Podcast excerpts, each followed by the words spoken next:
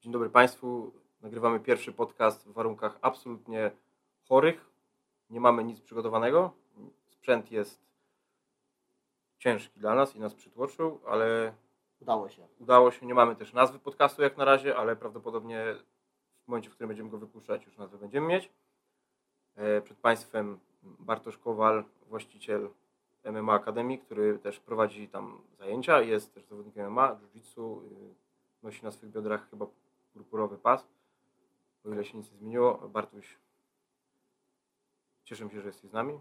Jest z nami też e, Mateusz Flaga, e, reprezentant MMA Akademii ZR Team, y, noszący czarny pas, trenujący ludzi w MMA Akademii. I ja, Marcin Miodożer, zając Trenujący ludzi na całym świecie. tak, oraz e, pijący kawę w opór.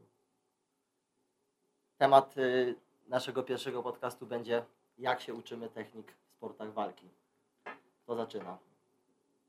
Yy, Możemy zacząć, mogę zacząć ja od tego, że od jakiegoś czasu mm, eksplorujemy wr- wraz z Mateuszem i Bartkiem i innymi trenerami e, podejście, nie wiem czy dobrze tłumacząc, po prostu ekologiczne czy też środowiskowe, e, co jak zauważyliśmy bardzo pozytywnie wpływa na szybkość i jakość i rozwoju naszych technik, naszych i podopiecznych. podopiecznych, amatorów przede wszystkim, bo nad nich widać ekstremalną zmianę szybkości rozwoju ich performance'u i technik i wszystkiego. Szczególnie właśnie na ludziach, którzy przychodzą pierwsze razy na trening. To najbardziej.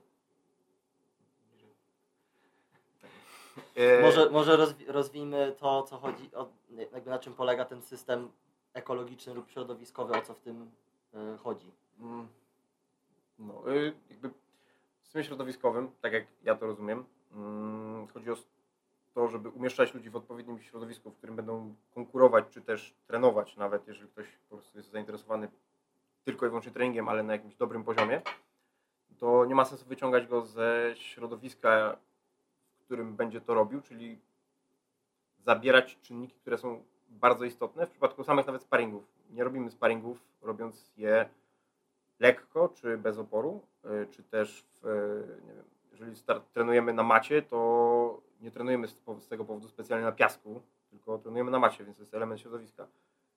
E, Plus rozwiązania, które proponuję ja, nie będą działać dla Bartka, który jest ode mnie dwa razy wyższy i y, walczy zupełnie inaczej, bo walczy spokojnie, powoli, a o mnie absolutnie tego powiedzieć nie można.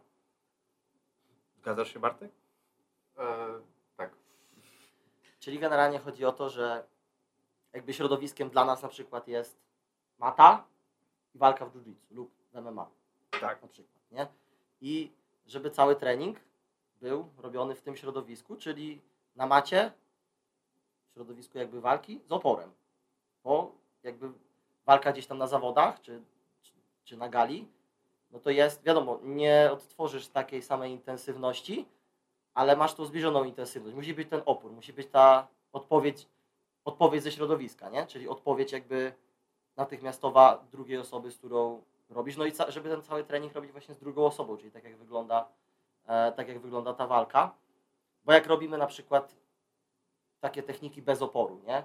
Powiedzmy standardowy trening. Robisz 40 minut na przykład technikę, jedną, drugą, trzecią i potem jest, dobra, sparingi i nagle ktoś się zepnie, czyli dopiero po powiedzmy 40 minutach treningu zaczyna się odpowiedź ze środowiska i nagle się okazuje, że to co ćwiczyłeś nie ma sensu albo nie działa. Szczególnie początkujący mają ten problem. Albo też często nawet nie znajdziemy się w takiej sytuacji, jeżeli to jest sparring. Tak, no bardzo często też właśnie w konsekwencji braku pewności w tych pozycjach, bo nie robimy właśnie z oporem, nie umiemy tego skontrolować przy dużej sile, szybkości, mocy, to nie dążymy do tych pozycji, bo nie czują się w nich pewnie, tylko do jakichś pozycji, które wydaje się amatorom, że są bezpieczne, co się kończy tym, że oddają bardzo często jakieś pozycje typu nie wiem, kręcą się do, prawie do żółwia, ale nie, do, nie dają rady się dokręcić do żółwia, bo nie zdążą, bo, bo ktoś im złapie wcześniej plecy, czy cokolwiek innego. Wydaje im się, że tam jest bezpiecznie, a w efekcie oddają pozycję i boją się przebywać w tych pozycjach, bo nie mają tam pewności, którą budują na zadaniówkach, które pozwolą im przy dużej intensywności rzeczywiście się tam znaleźć, być i się czuć bezpiecznie. a jesteś w stanie tą pewność tak naprawdę zbudować na jednym treningu tej osobie, ale tylko co do konkretnej pozycji, jakby małego, zak- małego zakresu całego sportu, nie? Na przykład ktoś przychodzi na pierwszy trening i robimy dosiad, nie? I robimy właśnie te zadaniówki, zaczynamy od najprostszej rzeczy. Kontrola, jeden ma skontrolować, drugi uciec, żadnych poddań na razie. Potem można to pociągnąć dalej, zacząć jakąś tam, nie wiem, walkę o ręce, wykluczanie tej ręki do underhooka, na przykład. I ta osoba już na koniec treningu, co było widać gdzieś tam na tych naszych treningach, ma pewność co do tej jednej pozycji. Nie musi się uczyć 3 miesiące technik bez oporu, zanim będzie w stanie spróbować coś zrobić, a nagle właśnie jak ta odpowiedź ze środowiska przyjdzie, też w pełnym sparingu, gdzie może się wydarzyć milion rzeczy naraz, taka osoba się po prostu może pogubić. Szczególnie, że ucząc się techniki, to ciężko nauczyć się kontroli same bez oporu. No tak, to właśnie to jest. y, ja postrzegam ten problem też od, od strony y, tego, że świadomość i możliwość wykorzystania drilli, zadaniówek, czegokolwiek innego przy niskiej, przy bardzo małym oporze i przy bardzo niskiej prędkości, z, te, na tym, z tego skorzystają przede wszystkim osoby bardzo, bardzo, bardzo zaawansowane, które mają dużo większą świadomość tego, co się może stać w sytuacji, kiedy robię, robię lekko, jak robię, jak się wychylę w lewo czy w prawo, albo robię coś tam, to, on, to ta osoba ma świadomość tego, że tu się odchyla, tu robi co. Jego ruchy tworzą wejścia, wyjścia, jakieś akcje dla przeciwnika. Amator, czy nawet osoba średnio zaawansowana, czy nawet już w kierunku zaawansowanej, niekoniecznie musi mieć taką świadomość tego. Więc dla takiej osoby robienie z oporem daje właśnie tą natychmiastową odpowiedź ze środowiska, że zrobiłeś to, jest źle. Tylko to nie znaczy, że ta ścieżka jest już zamknięta. To znaczy, że jeżeli zrobisz tak, reakcja będzie prawdopodobnie taka i zrobisz tak jeszcze pięć razy, popełnisz ten sam błąd. Dostaniesz, jeżeli dostaniesz pięć razy taką samą odpowiedź, to znaczy, że odpowiedź jest tylko jedna, prawdopodobnie. W efekcie możesz stworzyć ścieżkę samemu na to rozwiązanie, które oddaje ci środowisko i to, to się przekłada na absolutnie wszystko. W MMA, w zapasach, w parterze, we wszystkich sztukach walki. No, robię wejście w nogi w jakiś dziwny sposób. Środowisko mi odpowiada w ten, w ten sposób. Raz, drugi, trzeci, czwarty, piętnasty, dziewiętnasty, setny. Czyli na bazie tych doświadczeń muszę stworzyć swoją ścieżkę, e, żeby zareagować w odpowiedni sposób, bo coś takiego nie powstanie w sytuacji, w której robimy tylko i wyłącznie technikę, lekko, miękko, bo, bo wtedy uda mi się za każdym razem. Nawet jeśli powstanie, to i tak musisz to zweryfikować w sparingu lub zadaniówce. I dopiero jeśli to zostanie zweryfikowane przez Ciebie i faktycznie zadziała, to możesz, możesz jakby uznać, że ma to Działa, sens, że, tak. że to działa, nie? To, że działa gdzieś tam bez oporu, no to jeszcze nic nie znaczy, nie? Jakby wiemy, jak to teraz wygląda nawet na Instagramie, ile jest rolek przeróżnych z kosmicznymi technikami i ile z tego tak naprawdę działa i potem widać to gdzieś Tak. na walkach, na sparingach nawet. Bardzo rzadko. Sporo z osób, które drillują po kilkanaście godzin, a to tak naprawdę w sparingu nie są w stanie nawet jednej z tych technik wykonać. Tak, No ja, ja w, tym, ja w tym widzę właśnie mm, połączenie ego osób, które trenują z zadaniówkami. Bo zadaniówki, w których nie ma możliwości, żeby wygrać, yy, no bo mamy właśnie w systemie środowiskowym nakładamy ograniczenia, które ograniczają zadaniówki do bardzo prostych zadań i po prostu nie, ma, nie sposób wygrać bądź przegrać. Po prostu zadanie jest takie, oczywiście można wygrać bądź przegrać, można tak budować zadaniówki, ale dla zawodnika, który nie wiem, broni gardy, tej sytuacji nie jest porażką to, że ktoś przeszedł mu linię stóp. Jeżeli tak wygląda zadaniówka. To nie jest jakaś kosmiczna porażka, bo tak się zawsze dzieje przy przechodzeniu gardy. Po prostu retencja z powrotem musi być dobra, jeżeli ktoś walczy gardą. Ale jeżeli robimy zadaniówki przez 40 minut, przez godzinę tego typu i zawodnik teoretycznie non-stop przegrywa, no bo takie jest zadanie, to jego ego jest oswojone z tym, że ponosi porażki, a bardzo często zawodnicy na sparingach, nawet właśnie głównie ci, którzy robią tylko techniki, ich ego trzyma ich przed tym, żeby zaryzykować i żeby na przykład wejść do gorszych pozycji. No i w efekcie nie, nie, nie doświadczają tych gorszych pozycji, nie doświadczają prób, tylko są w tym samym sosie, w którym cały czas są. Nie zmieniają nic, nie dokładają nowych rzeczy, a te rzeczy, którymi drillują, robią te techniki na miękko, cały trening, wymagają, żeby się znaleźć w jakiejś pozycji. Boją się otworzyć też często. Tak. No i w efekcie robimy technikę, ale na sparingach robię to samo co zawsze. Czyli robię 45 minut techniki, której nie wprowadzam do sparingów. W efekcie zmarnowałem 45 minut. Szczególnie, że też walcząc, gdzie, w momencie, gdy walczą dwie osoby na równym poziomie, ciężko jest czasem na przykład złapać plecy przez cały sparring, a w momencie, kiedy robimy zadaniówkę, to przez te 3 minuty przynajmniej e, spędzimy za tymi plecami albo bronią z pleców. lub ktoś ci na przykład nie złapie pleców lub nie przejdzie gardy, nie wiem, na przykład jesteś gdzieś tam najmocniejszy w swoim e, klubie i robiłbyś tylko sparingi, jest, bardzo się ograniczasz, bo jest wiele pozycji, w których się nigdy nie znajdziesz. Może się okazać, że osoba, która na przykład nie potrafi ci dojść do pleców, na przykład do pleców na zadaniu, na sparingu, złapie cię tam na zadaniówce i nagle nie wiesz, jak się bronić, nie? Czy jest w stanie cię 4 razy poddać? Tak, Na bo, przykład. bo na przykład samą grę z pleców ma dobrą, ale dojść tam nie może, bo, bo masz świetną obronę przed tym. No, czyli jakby to, co mówiłeś, że robisz te 45 minut tą technikę, potem robisz po prostu sparingi, nie wprowadzasz tego w większości, więc czym jakby się, w czym jest lepszy ten system trenowania, ten ekologiczny, tak zwany, środowiskowy, że nie tracisz tego czasu na technikę, której nie wiesz, czy potem spróbujesz, czy nie. Robisz ją, bo robisz ją tak naprawdę, bo wszyscy od lat tak robili i tak prowadzą treningi, a tutaj porównajmy, na przykład robisz godzinę, drillujesz na sucho jakąś technikę, nie? Czy to w stójce, czy w parterze, nie ma znaczenia i masz potem zrobić na przykład dwa sparingi. Szanse, że to zastosujesz są bardzo małe. Jeśli jesteś na przykład bardzo zaawansowany, świadomy. tak, i osoba, z którą robisz jest sporo niższy od, niższa od Ciebie poziomem i jesteś mega świadomy tego, co robisz i co chcesz zastosować, jest duża szansa, że to zrobisz, ale gdzieś, gdzie jest bliższy, bardziej zbliżony poziom lub e, jakby zawodnik, mimo że na przykład jest wyższy poziomem, nie do końca i chce próbować nowe rzeczy, ma powiedzmy problem z ego i otworzeniem się na, na błędy, może właśnie tego nigdy nie spróbować i na co mu się przydała teraz ta godzina treningu? Zrobił cardio na niskiej intensywności. W sumie nie, bo nawet cardio to ciężko się robi. Nawet chyba na za niskiej, nie?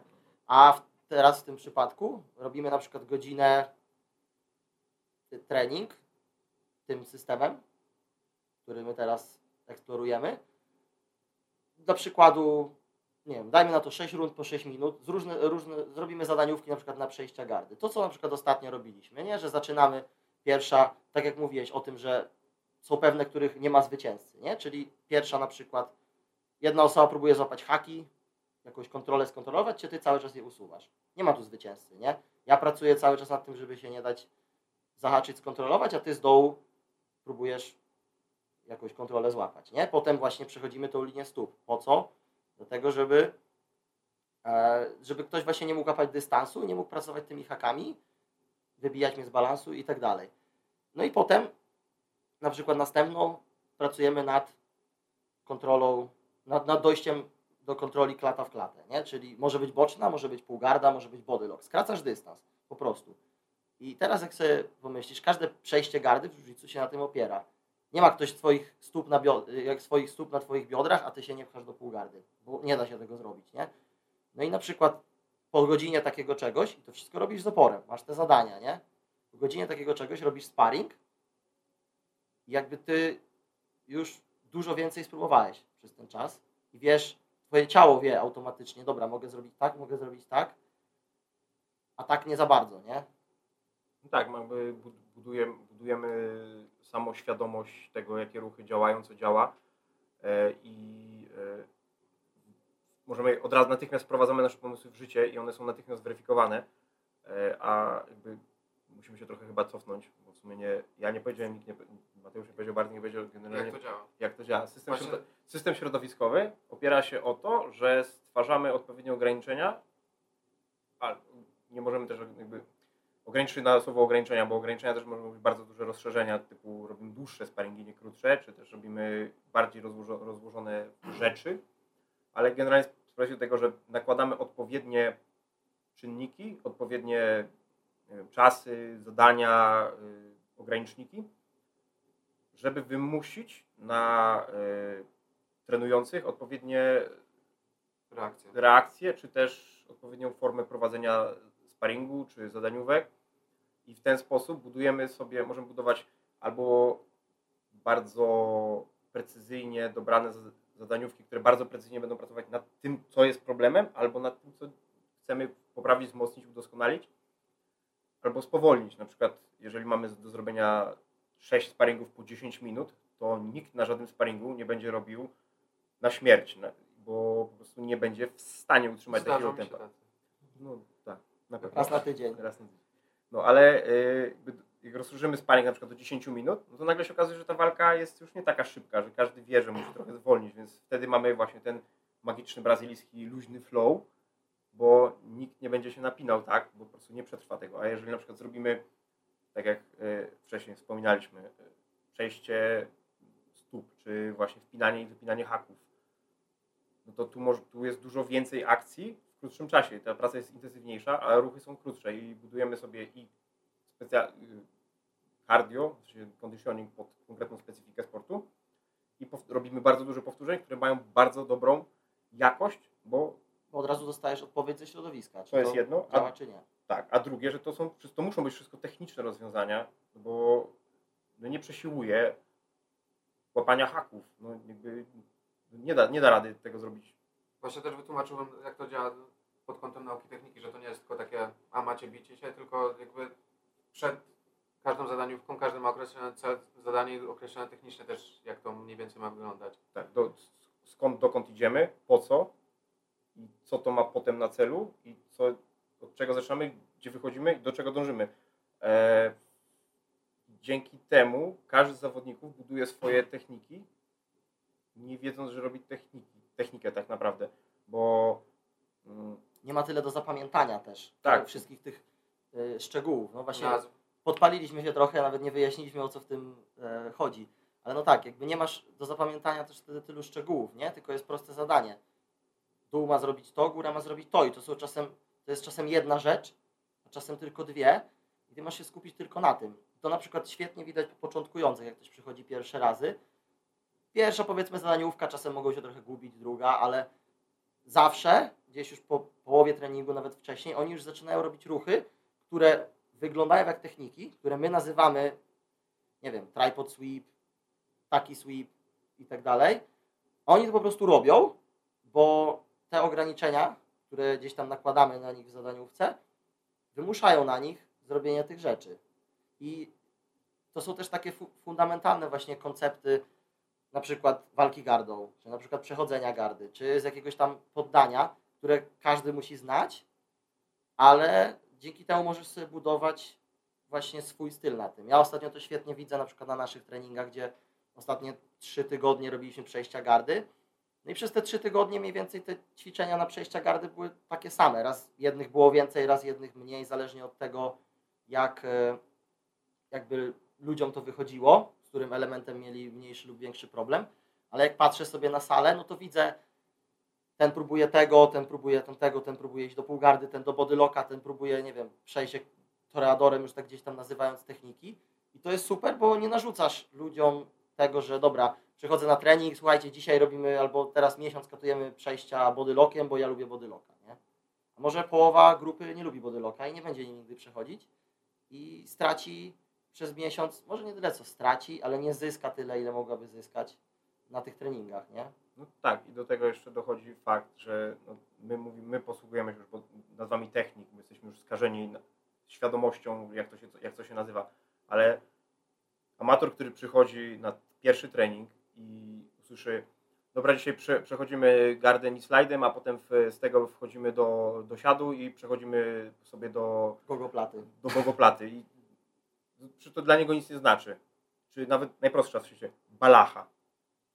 Czym jest dla amatora balacha? No, dziwne słowo, danie kuchni hiszpańskiej, czy co? De la Riva. De la Riva. No, co, te, te słowa dla nich nic nie znaczą. E, więc y, nakłada, próba nałożenia jakiegoś przymusu, że balachę, czy cokol- jakąkolwiek inną technikę egzekwuje się w ten czy w inny sposób, e, no, no nie do końca to ma sens, bo dla amatora to nic nie znaczy, więc można mu pokazać albo zmusić go w sposób sensowny, czyli wprowadzić go właśnie zadaniówkami odpowiednimi ograniczeniami do tego, żeby on właśnie sam z siebie stworzył swoją własną balachę, bo prawda jest taka, że system środowiskowy też pozwala na to, żeby każdy z zawodników, korzystając ze swoich możliwości nawet z samej biomechaniki, czyli geometrii ciała. Nie? Jak ktoś ma dłuższe ręce, krótsze, szersze, węższe biodra, to tamto ma, nie wiem, lepiej kontroluje biodra swoje własne, czy nogi, czy ręce, cokolwiek. Wszystko to wpływa na to, jak ktoś będzie egzekwował technikę. Oraz e, to, jak werbalizujemy i jak nazwy, czy też ścieżki do zrobienia jakiejś techniki. Ja mogę wytłumaczyć Balachew na swój sposób, Mateusz na swój sposób, Bartek na swój sposób. I nasze trzy tłumaczenia jednej techniki nie dotrą do czwartej osoby, bo na przykład, nie wiem, potrzebuje innych wskazówek, bo akurat te do niego nie docierają. A jak sam znajdzie drogę do balachy, to nie będzie potrafił wytłumaczyć, jak to zrobić, nie powie, że to jest balacha, ale będzie robił, będzie wiedział automatycznie, jak to zrobić i będzie to tylko i wyłącznie jego balacha, będzie doskonale wyegzekwowana przez jego ciało, przy jego geometrii, przy jego możliwościach to nie będzie sztuczna balacha, którą zrobi na miękko na technice, tylko to będzie coś, co wychodzi przy oporze. Więc będzie działać na, na treningu, na zadaniówkach, na sparingach, na zawodach. No właśnie taki system trenowania pozwala po prostu w klubie każdemu wykształcić swój własny styl bez pomijania fundamentów, bo czym są jakby podstawy? Czym są dla Was, no załóżmy na razie zamknijmy się w jiu-jitsu. Czym są dla Was podstawy? Czy to są techniki, czy to są jakieś, powiedzmy, fundamentalne zasady w danej pozycji, które muszą być zachowane. No to są zdecydowanie fundamentalne zasady. Nie? Jakby tu muszę przybić, tu muszę trzymać, mogę przejść wtedy, wtedy nie mogę przejść. To też często widać na przykład na rundach grapplingowych, kiedy zawodnicy jiu spotykają się z zawodnikami MMA, którzy nie do końca nawet wiedzą w jakiej są pozycji, co mają robić, tylko po prostu siedzą tam, trzymają i tyle. Są skupieni na jednym zadaniu, że mają utrzymać nie za bardzo wiedzą nawet jakie są to pozycje, jakie techniki robią, ale po prostu nie dać się, oni wiedzą, nie dać się przetoczyć, nie, w sensie nie znaleźć się na dole, nie dać się poddać, utrzymać na ziemi. Tyle. A często przychodzi zawodnik jiu-jitsu i kręci się tu, tamto, taka, taka technika. Taki zawodnik po prostu wbija w ziemię. Wiem, bo też się nieraz z tym kiedyś gdzieś tam zderzałem. E, no i sobie myślisz, kurde, no nie mogę mu nic zrobić, nie? A on się skupia na dwóch, maksymalnie trzech rzeczach Tyle. Tak, no to jest, to jest proste i to mu działa. Tak? To są jego rozwiązania, które działają i to, jak to przełożymy, jak rozwiniemy to w jiu-jitsu, no to nagle się okazuje, że zawodnicy robią dużo szybszy progres, mają swoje rozwiązania i grają swoją grę, tak? Czyli nie ma problemu z tym, że zawodnik wagi ciężkiej robi rzeczy X, bo coś tam, a zawodnik wagi lekkiej robi X, bo coś, Y, bo coś tam, tylko zawodnik ten robi, zawodnik X robi swoje rzeczy, bo one mu działają, niezależnie od tego, z kim robi, bo umie rozwiązać każdy problem, bo zderzył się z różnymi problemami na, na zadaniówkach, które mu na to pozwoliły. Zawodnik innej kategorii wagowej, wyższy, niższy, kobieta, facet, kompletnie nie ma znaczenia. Każdy buduje swoją grę, każdy buduje swój styl, bo uczy się rozwiązywać problem na bieżąco, bo ma cały czas odpowiedź ze środowiska w postaci oporu i dzięki temu, że robimy zadaniówki w klubie, to każdy robi z różnymi ludźmi cały czas, więc dostaje w ciągu jednego treningu, jeżeli robimy 6, nie, 10 rund, jeżeli spędzamy powiedzmy 60 minut na zadaniówkach, no to od szybszych do wolniejszych zadaniówek, które po prostu mają mniej powtórzeń czy więcej, no to mamy mnóstwo odpowiedzi od mnóstwa ludzi, mnóstwa, mnóstwo różnych odpowiedzi i zawodnik się nie uczy teraz muszę wciągnąć piętę, ten, ten, ten, tylko uczy się, że musi pozbyć, musi wykonać takie ruchy, żeby móc przejść swoim kolanem gdzieś, czy ręką, czy cokolwiek, bez swoich rozwiązań. Nawet o nich nie myśli, tylko po prostu egzekwuje bez tego procesu kolano, pięta, chwyt, tylko jest w pozycji. Też ja bym zaznaczył, że to nie jest coś takiego, że my jakby każemy początkującym wymyślać swoje techniki od zera i zupełnie bez żadnych jakby możliwości, tylko stopniowo po prostu dajemy warunki do tego, jak oni mogą sobie w swój sposób na przykład skontrolować balachę, czy e, wyciągnąć łokieć, a nie stricte sposobem, który działa jednemu instruktorowi, czy w jeden konkretny sposób. Tak, to też trzeba będzie wyjaśnić, ale jeszcze wracając do wcześniejszego tematu, czym są dla Was właśnie, podstawy? Mówiliśmy, że powiedziałeś, że jakby to są gdzieś tam fundamentalne ruchy, nie? Ja kiedyś uważałem, że to są techniki, bo tak byłem uczony, że to, ta technika jest podstawowa, ta technika jest podstawowa, ale nie jesteś w stanie wykonać podstawowej techniki bez znania bez poznania gdzieś tam podstawowych, powiedzmy, koncepcji z danej pozycji. Na przykład garda otwarta, nie? Jeden siedzi, drugi, jeden leży, drugi stoi. No, coś, co na przykład jest uważane za podstawową technikę, taki tripod sweep, nie? Noga na biodro, łapiesz za kostkę, drugą wycinasz. Okej, jesteś w stanie to zrobić bez oporu, a nagle osoba zaczyna biegać wokół ciebie w jedną, w drugą stronę, pozbywać się tych haków. Albo cię trzyma za kostkę po prostu. Albo cię nagle złapała za kostkę, nie? I, wsz- I koniec. Co teraz zrobisz? A jak się nauczysz z gardy, powiedzmy jakichś takich fundamentalnych rzeczy, czyli kontrola dystansu, łapanie jakby, jakiegoś tam połączenia z tą drugą osobą za pomocą haków, no, nóg, nóg i rąk, nie? No, tyle możesz zrobić. Wybijanie z balansu. I na tym, na tym się opiera każdy sweep. Jak wygląda tripod sweep na przykład? Łapiesz kontrolę, łapiesz połączenie z tą osobą, wybijasz ją z balansu. No musisz jeszcze wstać, nie? To już powiedzmy jak kogoś wybijesz z balansu, już nie jest, proste. jest dość proste.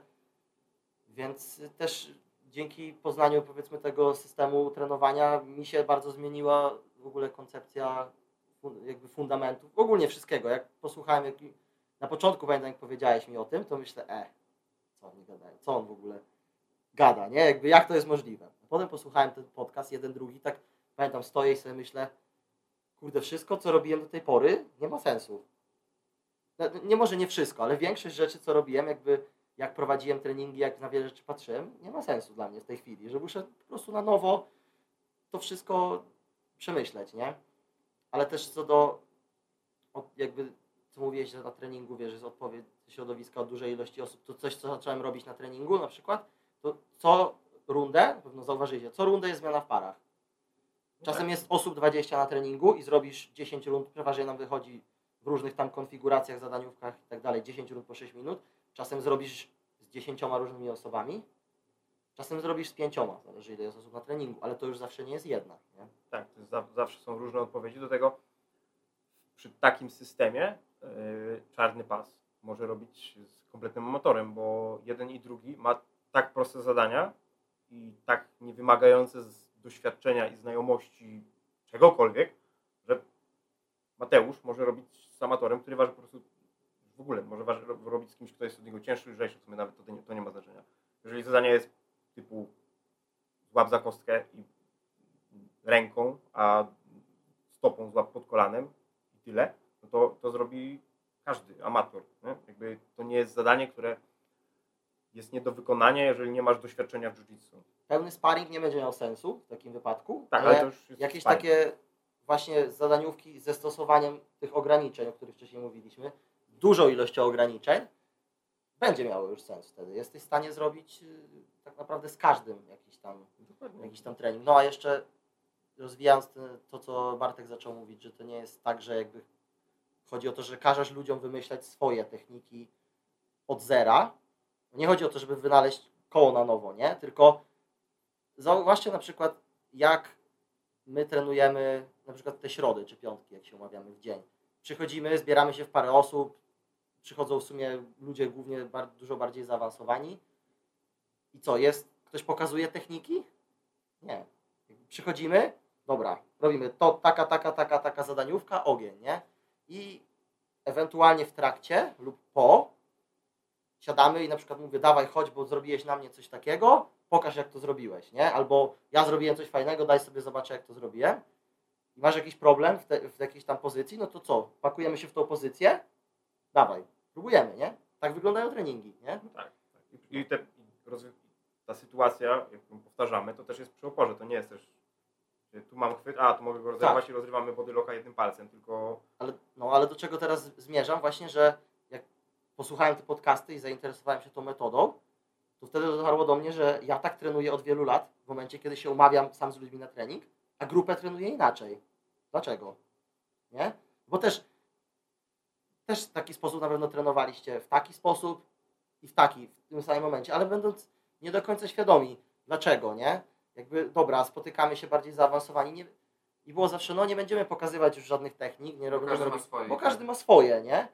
To dlaczego nie przełożyć tego na grupę na zasadzie zrób, stwórz, zróbmy tak, żeby każdy miał swoje, nie?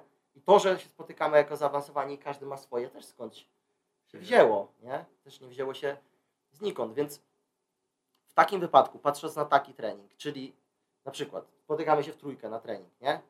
Robimy jakieś zadaniówki, czyli zaczynamy od sparingu z oporem. Nieważne jaka to jest zadaniówka. Zaczynamy od sparingu z oporem, czyli, wracając do tego, co wcześniej mówiliśmy, jest automatyczna odpowiedź ze środowiska, nie? I potem sobie dopiero rozkminiamy, co wyszło, co nie wyszło. Próbujemy lub nie, a jeśli próbujemy, no to też zawsze gdzieś tam z, z lekkim oporem. Teraz, jak wygląda tradycyjny trening sportów walki, przeważnie na grupie? 20 minut rozgrzewki. Na przykład. Wygląda, ale wygląda totalnie odwrotnie. Pomijając rozgrzewkę, nie? To jest technika, technika, technika, sparingi. Tak, no, I- zaczynamy od końca. Zaczynamy od końca. Dokładnie. Więc teraz, na przykład, jak ja teraz prowadzę te treningi, no ile już tak. Ile? Myślę, dwa miesiące na pewno w taki sposób zacząłem prowadzić treningi i wiadomo, cały czas się gdzieś tam tego e, uczę, douczam się na ten temat i, i obserwuję tą grupę, jak to wychodzi, ale widzę po prostu, że te treningi są też ciekawsze dla ludzi, no i wygląda to tak, że dajemy im te zadania i na przykład jest grupa, do przykładu, dajmy mniejszą, żeby było łatwiej to porównać, sześć osób, nie? I widzisz, że są trzy pary. Widzisz, że ok, ten robi to, ten robi to, ten robi to. Dla przykładu, nie wiem, przejść gardy. Jeden dąży do bodylocka, drugi dąży do półgardy, a trzeci dąży do przejść na dystans, na wysoko. Ja patrząc na to, co oni robią, dopiero daję im wskazówki dalsze, nie? Ok, ty robisz bodylocka, no to może spróbuj tak. Ty robisz półgardę, no to może spróbuj tak. Nie od drugiej strony, biorę tą grupę sześciu osób, mówię, dobra, dzisiaj robimy przejścia półgardy, robimy taką zadaniówkę i macie dojść do półgardy.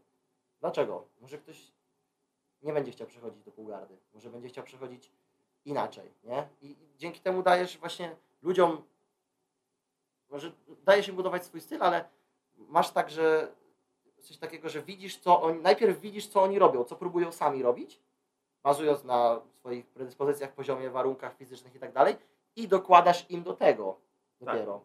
Jakieś dodatkowe, może nie narzędzia, co po prostu wskazówki nawet, yy, kierunkujące ich, że ten sposób będzie prościej albo skuteczniej, bo właśnie to jest to, nie wymyślamy koła na nowo. Próbuję coś zrobić, za każdym razem się yy, wywala o ten sam problem, tak? Nie gdzieś coś zostaje, coś robi źle, nie podnosi, nie opuści, nie ma znaczenia.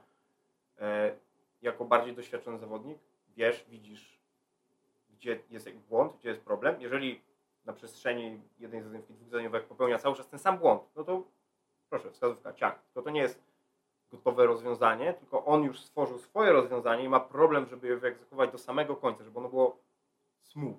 Brakuje jednej rzeczy, masz, tu jest, spróbuj tego. Działa? O, fajnie. Nie? No to trudno, szukaj czegoś innego. Ja wymyśl, może wymyślę, może nie.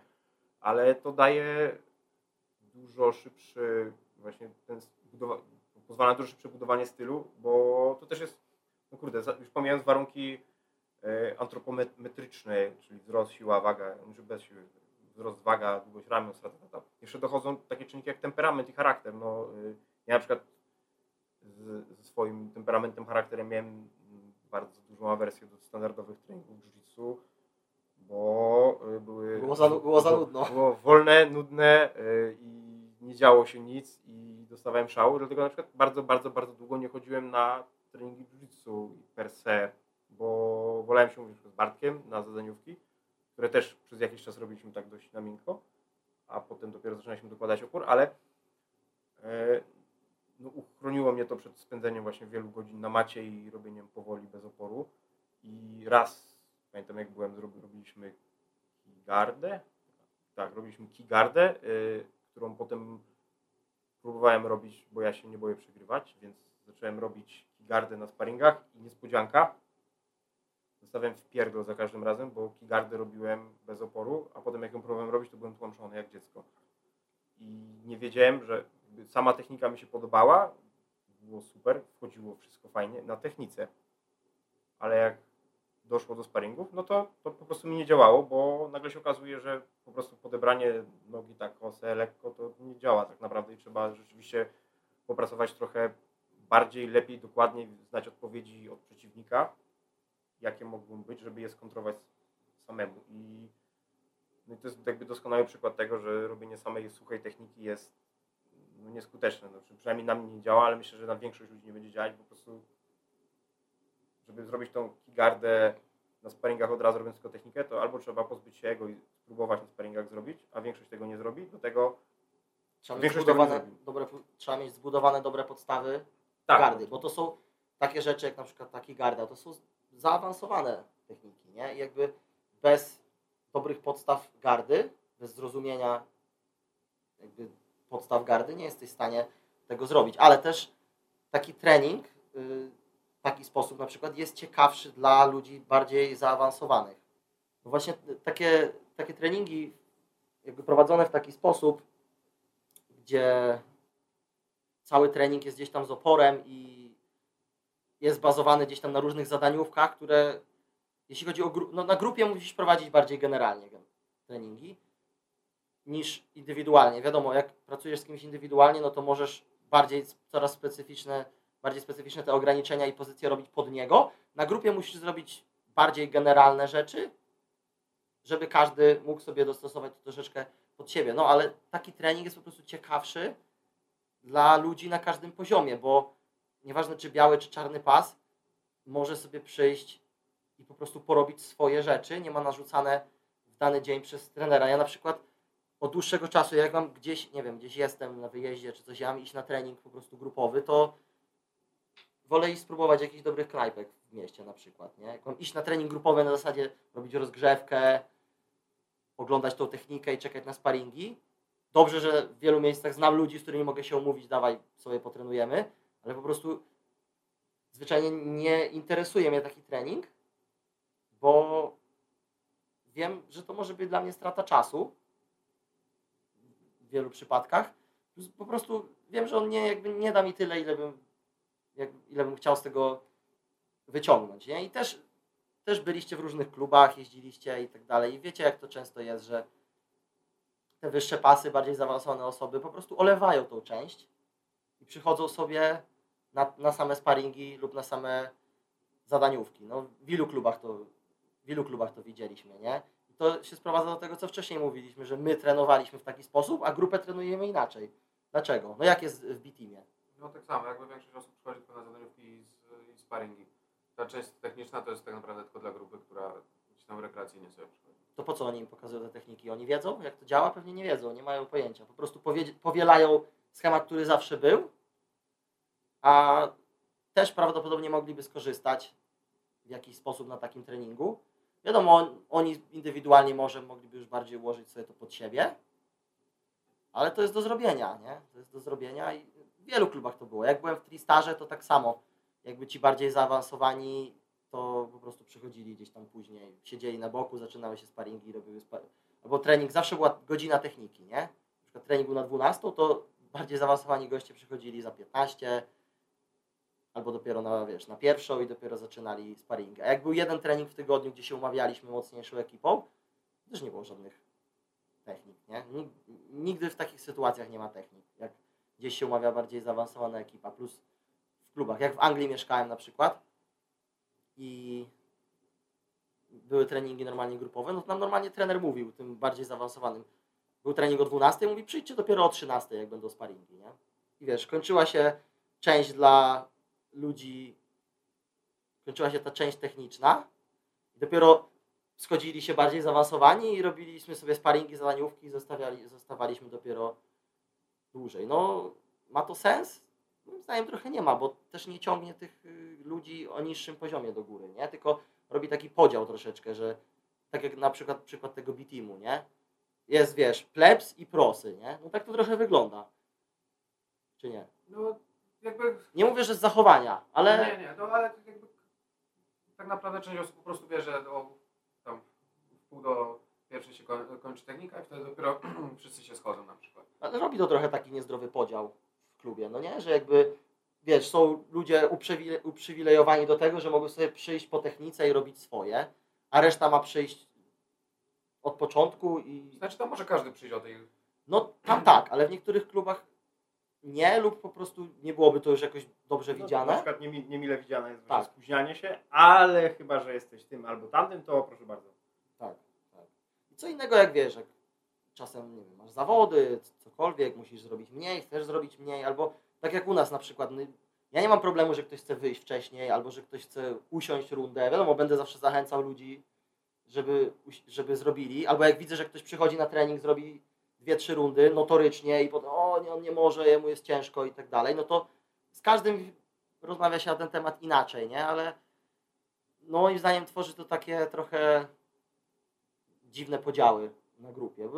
Byłem w różnych takich klubach i, i wiesz, ty siedzisz od początku, robisz, a tu nagle ktoś sobie przychodzi później, nie? I jakby dlaczego? Nie wiem, co o tym myślicie.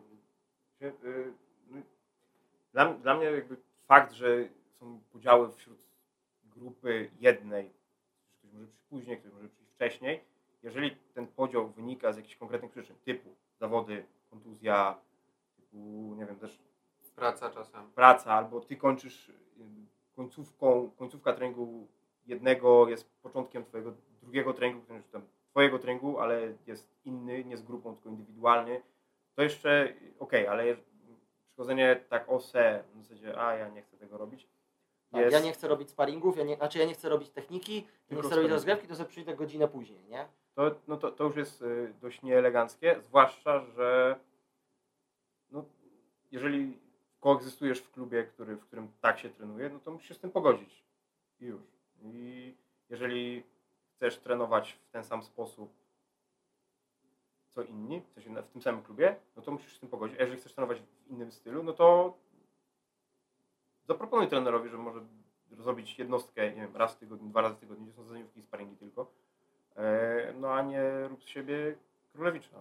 To jest często problem też właśnie, że ludzie nie mówią nigdy trenerom, co i nigdy, bardzo często nie mówią, W co ogóle im- nie ma W ogóle nie ma, nie ma żadnego feedbacku. Ja na przykład jak zacząłem teraz prowadzić te treningi inaczej, zacząłem się po prostu pytać niektórych ludzi, jak Ci się to podoba, jak to widzisz i tak dalej, bo wiem, że ludzie nie przyjdą i nie powiedzą, nie? Jak komuś się nie podoba, to po prostu zniknie z klubu, a jak komuś się podoba, no to będzie robił, nie? Ale bardziej zależy nam na tym, na tych opiniach, że się nie podoba i co się nie podoba, a często ludzie po prostu nie, nie powiedzą, nie? Nie powiedzą, jakby, no właśnie nie ma żadnej opinii, jak to, jak to jakby zmienić, nie? Co, mo- co można gdzieś tam zrobić, yy, zrobić lepiej, więc warto mówić po prostu ludziom, z którymi się współpracuje, że to mi nie pasuje, tamto mi nie pasuje. No, jak macie takiego trenera, który się na to obrazi, No to, to może czas zmienić trenera No albo właśnie. klub, nie? Jak ktoś chce się uczyć, to nie poczuje się urażony tym, że przyszedł, nie wiem, do czarnego pasa, biały pas, jeszcze to są te stare, wiesz, takie zabobony, pasy, nie pasy, ten pas ma, jakby czarny pas był lepszym człowiekiem niż biały, nie? Tak, on już- Okej, więcej umie w jiu-jitsu, spoko, ale to nie ma żadnej jakby, nie powinno to, wiesz, kreować jakiejś takiej głupiej hierarchii, nie?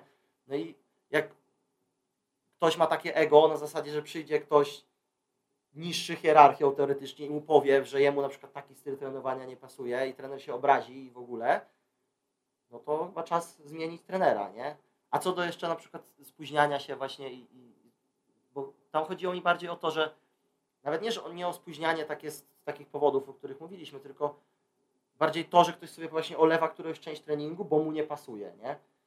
To jest co innego. Spóźnianie spoko. Ja też zawsze na grupie ktoś tam mówi na przykład, że może przyjść dopiero pół godziny później, nie?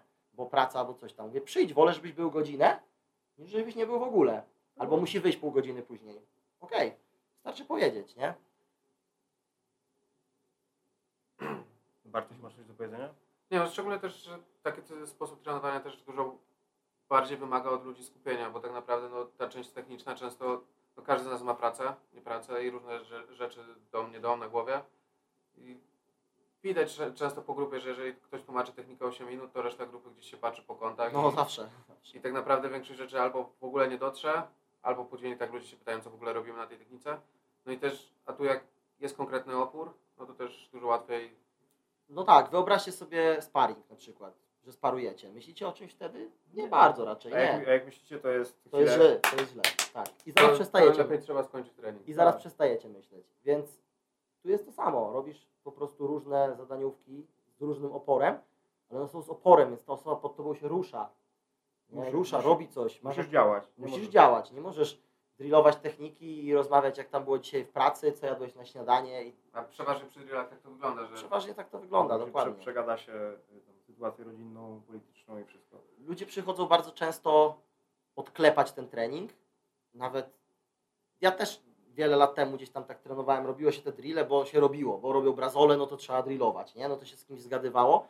Wiadomo, czasem było to skupienie, robiło się to gdzieś tam bardziej skupionym.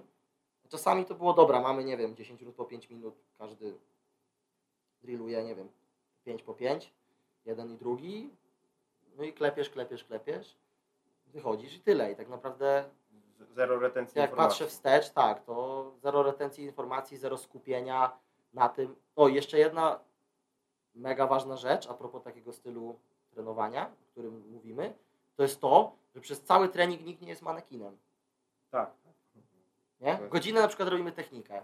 To na przykład, co dałem ten przykład, 10 minut po 5 minut. Wybierzmy jakoś, jakieś przykładowe ćwiczenie, nie wiem, jakieś proste przejście gardy, drillujesz jakiś tam toreador do przejścia, nie? Osoba na dole przez 25 minut tego, mamy 10 minut po 5 minut, 50 minut, 25 minut treningu jesteś manekinem. Tak. A drugie 25 minut nie masz odpowiedzi na tą reakcję, nie? A potem chcesz pójść to zrobić, nagle goś zepnie nogę albo postawić ci gdzieś drugą tutaj i jest o kurde. No, i, Szok. no, I nagle technika nie działa. No? A zrobiłeś nie wiadomo ile powtórzeń, tylko że bez reakcji, bez, bez oporu. A dla, dla mnie w ogóle bardzo istotną rzeczą właśnie przy treningu tego typu, przy wyższej intensywności, jest to, że bardzo dużo amatorów przychodząc na treningi sztuk walki, jiu-jitsu, MMA, kickboxing, krav maga, jakiekolwiek sztuki walki, czy tam te systemy walki, oni przychodzą między innymi po to, żeby się zmęczyć, żeby poczuć, że zrobili trening. E, I to będzie ich bardziej utrzymywać w tym jiu-jitsu, czy, czy w dowolnej dyscyplinie sportu, jeżeli będą pracować na wyższych intensywnościach, a chcą się zmęczyć, to zostaną. No, y, możemy porównać to z zajęciami fitness na przykład. Jak ludzie chodzą na zajęcia fitness albo na crossfit, to jak się zmęczą, pali dupa albo coś, Są to, czu, zadowoleni. to są zadowoleni, czują, że coś robili. I to jest no, My tego, zresztą też tak mamy, nawet jako No zawodnicy. tak, no tak, jakby każdy tak ma praktycznie. jest, jest, pali, boli, y, nie mogę oddychać, jest dobrze, jest trening zrobiony dobry, mocny. I no, taki Kowalski tego oczekuje od treningu, a jeżeli przychodzi na jiu-jitsu, 45 minut y, klepie jakieś podstawowe techniki, które są dla, na podstawowych grupach i robi to powoli, bez oporu. Jeszcze mu się prawdopodobnie kolana i łokcie kleją do maty i sobie i ciągnie z tego za skórę i to jest nieprzyjemne i w do ogóle jest tego nie wie po co to robi. do tego nie wie po co to robi i potem na przykład ma rundę sparingową jedną czy dwie i jeszcze zaczyna z kolan na przykład I nic nie wychodzi. i nic nie wychodzi albo z, zam, z kolan też jest dobre. No. albo, albo z zamkniętej gardy i jeden trzyma z dołu, z góry nic nie zrobisz, z dołu trzyma tylko i 5 minut czy 6 czy ile tam robią No, bo, y, psów dupę. no właśnie, co przyciąga ludzi z powrotem na trening? Mówisz, że to, że lubią się zmęczyć, i to jest prawda, ludzie lubią się zmęczyć. To jest na przykład u ludzi, którzy bardziej weszli w ten świat sportu walki, zawodników, to jest to czasem chore przyzwyczajenie, że my musimy być zajechani. Każdy trening musi być do śmierci, nie? Ja się długo tego oduczam. Nawet w sumie też dzięki Tobie wielu rzeczy z tym się oduczam, ale to w głowie cały czas jest, niestety. Tak, no to jest me- mental sportowca. I- tak co jeszcze moim zdaniem przyciąga bardzo ludzi na trening, już skupiamy się, znaczy nawet nie tylko amatorów, tylko ogólnie, to, że ci wychodzi, że coś zrobiłeś. A jeśli, Efekty, efekty. tak, a jeśli ty robisz godzinę technikę bez oporu, Masz często jakieś, nie wiadomo jakie techniki. Tak, masz- Barimbola, nie barimbola. masz, fałszy, masz, takie fałszy, masz taką iluzję w głowie, że tobie wychodzi, potem robisz cztery sparingi po 6 minut, pełne sparingi i nagle ci nic nie wychodzi, to tak średnio sobie zachęca do treningu. Zmęczysz się, dobra, wiesz, są ludzie, którzy to przetrwają, jakoś tam rozkminią, ale dużo ludzi przez to też y, po prostu rezygnuje. No i też, albo czasem ludzie w ogóle nie dają na pierwszych treningach początkującym robić nic poza techniką. To też jest bez sensu, bo taki, w taki sposób, jak my na przykład teraz te treningi prowadzimy, przychodzi początkujący i on od razu będzie wiedział, co to jest jiu-jitsu, że ktoś cię, wiesz, złapie, wytrze twoją twarzą matę, ściśnie, Tak, będziesz y, się przewracał z innymi spoconymi gościami, będzie przyjemnie, nieprzyjemnie i No tak jest- dalej. Masz od razu odpowiedź właśnie ze środowiska. jak to wygląda. Nie czekasz dwa miesiące na przykład, że Żeby- klepiesz samą technikę, dobra, zrób sparring, zrobisz sparring i myślisz, kurde, to nie dla mnie, zabijam się. Nie? No, To, od razu, to od razu też weryfikuje ludzi, tak, ludziom to- jakby to- co to jest Co to jest? Tak. i co oni robią. I to, że ci wychodzi, też jest spoko. Ja pamiętam jakiś czas temu przyszedł, przyszli na trening jacyś goście, oni chyba po prostu odwiedzali z Hiszpanii mniejsze gdzieś tam. Zrobili trening, jeden i właśnie chyba wtedy pół, pół, robiliśmy, czy coś takiego. No ale potem jak były bardziej skomplikowane zadaniówki, ja im kazałem tylko robić z pleców i z dosiadu. I powiedziałem im najprostsze rzeczy, co ma zrobić. Jeden, pytam gościa, widziałeś jak się robi duszenie z pleców gdzieś tam? Widział. Mówię, pokaż. Pokazał. Można by się do czegoś tam przyczepić technicznie, żeby gdzieś tam włączając swój perfekcjonizm, to tak. Czy udusiłby tym gościa drugiego, który trenuje pierwszy raz? Udusiłby. Mówię, super. Wiesz jak to wygląda? Mówię, to zrób to na nim. A ten drugi mówię, ty masz się wydostać, obrócić się do niego. Patrz, on jest za twoimi plecami, masz zrobić tak, żeby się obrócić do niego, nie? No i teraz ktoś może pomyśleć, a bez sensu. Nie? Dlaczego? Musisz mu pokazać, jak to zrobić. Ale uwierzcie mi, że nie, bo oni zaczynają to robić. Okej, na początku bardziej wychodzą poddania, ale w pewnym momencie, momencie po jednej tam trzyminutowej rundzie ten gość mówi właśnie, a to ja mam się do niego obrócić i na przykład mogę sobie tą rękę tutaj ściągnąć. Mówię, super, właśnie tak zrób. Teraz mu na przykład pokazałem, dobra, możesz zrobić w ten sposób, nie? Zaraz im dłużej to trwało, zaczęły mu wychodzić te Kolejne, kolejne rzeczy. tak, i oni po treningu mówią, że w ogóle super było, że oni jakby są mega zadowoleni, że zrobili tyle rzeczy dzisiaj, że i tak dalej. I właśnie goście przyszli na pierwszy trening, pouczyli się trochę przechodzenia półgardy, porobili zdaniówki z pleców, udusili się 20 razy z pleców, zrobili coś tam z dosiadu, jeden uciekł i tak dalej. I oni po takim jednym treningu, wiesz, wychodzą i jakby idą do domu i pewnie sobie myślą, kurde, tyle już dzisiaj zrobiłem, albo poddałem tego czy tamtego, wiesz, No tak, tyle ale- razy. On mnie też poddał, tu uciekłem i to myślę, że bardziej przyciąga też y, do, do treningu, nie? Też patrząc pod kątem nawet świadomości ludzi, szczególnie no, ty Mateusz, jak prowadzisz jiu no to przeważnie na jiu przychodzą osoby, które bardziej świadome. E, natomiast ja jak prowadzę MMA, no to często to są osoby, które gdzieś tam słyszały MMA, czy widziały KSW, MMA, czy inne te... Raczej Fame MMA pewnie. Tak, więc i tak naprawdę oni nie wiedzą, po co ja mam w ogóle gardę przechodzić, czy łapać pozycję boczną, tylko dlaczego ta pozycja jest lepsza, a nie ta. Więc y, łatwiej jest po prostu ko- komuś powiedzieć, dobra, masz, przytrzymaj go na ziemi, a ty spróbuj wstać. Wtedy nagle okazuje się, dlaczego ta pozycja jest lepsza od, od drugiej, czy... No. y, Tak, a jeszcze właśnie robiąc w ten sposób, tak jak Mateusz y, prowadził tych dwóch gości, ty masz udusić, ty masz zrobić coś tam. I musisz się obrócić, żeby uciec. I teraz środowisko natychmiast weryfikuje, natychmiast, czy się obrócił w dobrą stronę, czy w złą. Jak się obrócił w złą, Jest udu- uduszony. Jest uduszony. Jak w dobrą, to ucieka. I to też jest, ja zwróciłem uwagę, że sam mam z tym czasem problem, jak jeżeli ktoś mi tłumaczy technikę, obróć się w którąś stronę.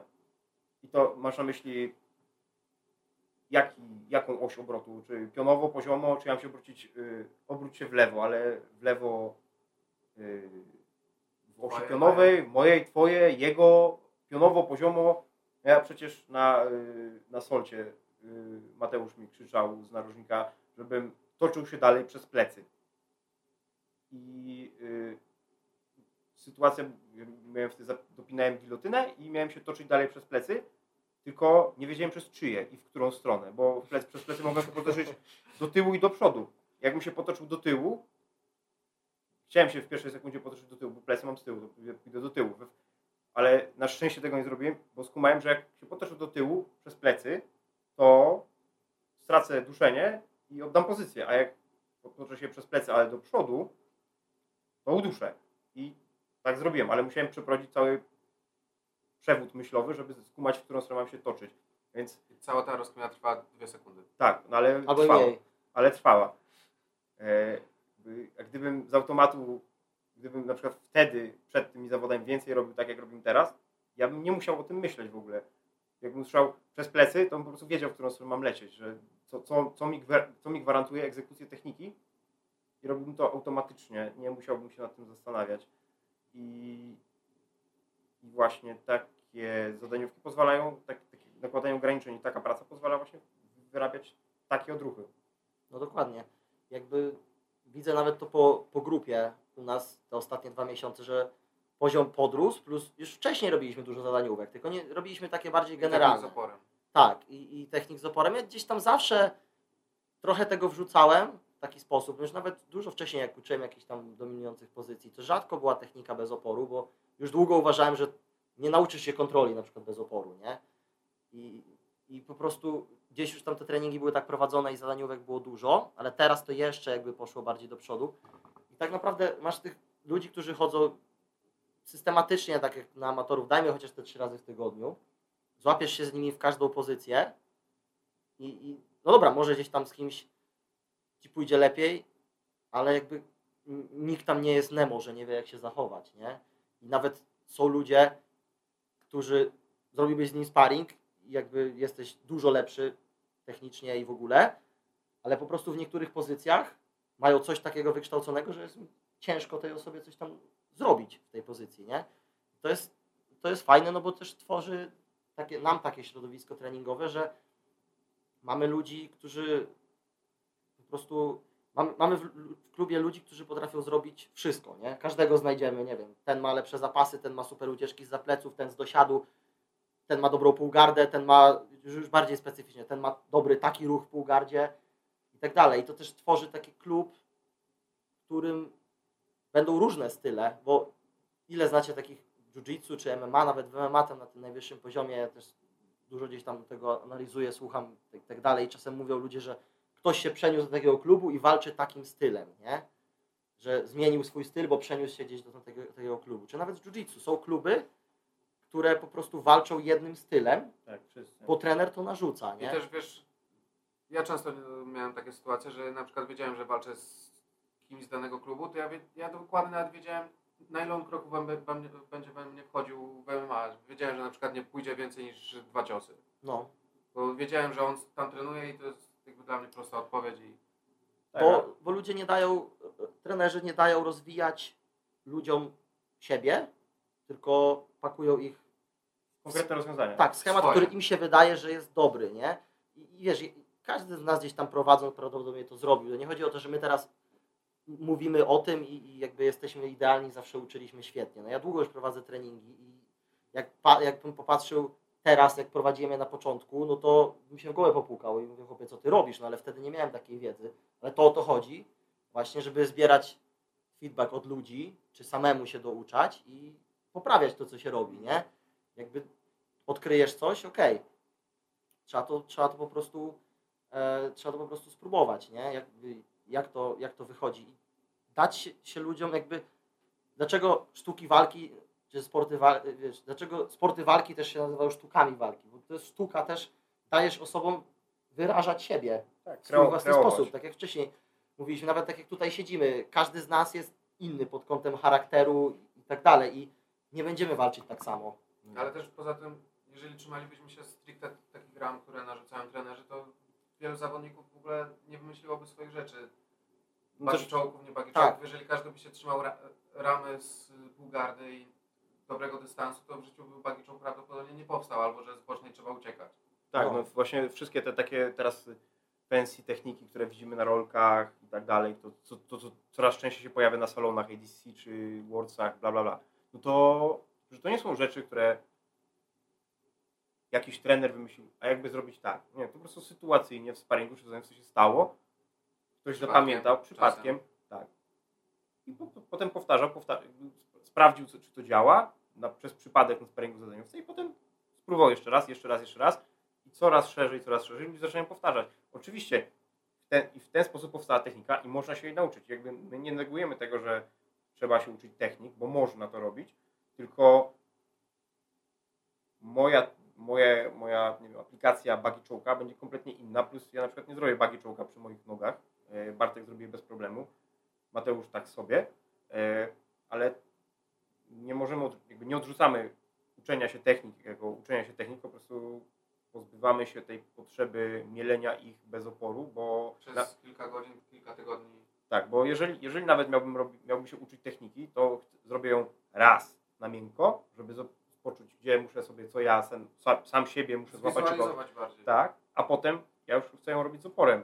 Wiadomo, nie na 100%, tylko coraz większym, ale to nie będzie nigdy tak, że będę robił na sucho przez godzinę, a potem bez, z minimalnym oporem, a potem z mega oporem, tylko dwa, trzy razy lekko, no i potem coraz ciężej, no bo to mi da prawdziwą odpowiedź ze środowiska i będę wiedział, czy ta technika mi będzie działać. Czy to jest moje rozwiązanie, czy, będę mógł, czy jestem w stanie zaaplikować przy oporze, przy tym, że ktoś ucieka i, no i już, więc y, można uczyć technik, tylko trzeba odpowiednio je wkładać w trening właśnie na, raczej na końcu, a nie na początku. E, I co do tego też, jak Mateusz mówi, że to jest sztuka, mm, że sztuki walki to są sporty walki i tak dalej. No to do tego wszystkie te rozwiązania, które powstają u zawodników, oni robią dlatego, że wykreowali w sobie jakąś, mają, są kreatywni w jakiś tam sposób i budują te rozwiązania, korzystając ze swoich atrybutów, tak? Czyli wyższy zawodnik będzie robił co innego, bo będzie mu to pasować, niższy co innego będzie mu to pasować. I to takie rozwiązania powstają w e, sposób wiem, wymuszony. No. Tylko jeżeli jest, mam, jeżeli czuję się swobodnie w jakichś płaszczyznach, w MMA niech to będzie stójka, zapasy, parter, w parterze w brazylijskim niech to będzie połówka. Jeżeli czuję się swobodnie w połówce, spróbuję dziwnych rzeczy, zadziała, fajnie, nie zadziała, od razu wiem, że nie działa i mogę próbować nowych rzeczy dalej. E, I dzięki temu, znowu, rozszerzam swój styl, buduję swój styl i nie, nie muszę się ograniczać do właśnie... Skracasz czas uczenia się, Tak. progresu, nie? Tak. Bo jeśli na przykład w ciągu miesiąca spożytkujesz, dajmy na to nawet 10 godzin na takie pasywne powtarzanie technik, to i potem się okaże, że te rzeczy ci nie wchodzą, 10 godzin w dupę. to właśnie 10, no przynajmniej 9 godzin zmarnowałeś, nie? A jak spożytkujesz te 10 godzin w miesiącu na zrobienie różnych zadaniówek w tej technice, z nakładaniem sobie odpowiednich ograniczeń, które ci pomogą wyegzekwować te rzeczy, to właśnie jesteś 10 godzin do przodu. Tak, no i masz odpowiedzi, masz opór, wiesz co się dzieje, jakie są reakcje i potem w ten sposób też można budować dalsze reakcje, tak? Czyli Bartek zakłada mi bagi czołka, ja reaguję tak.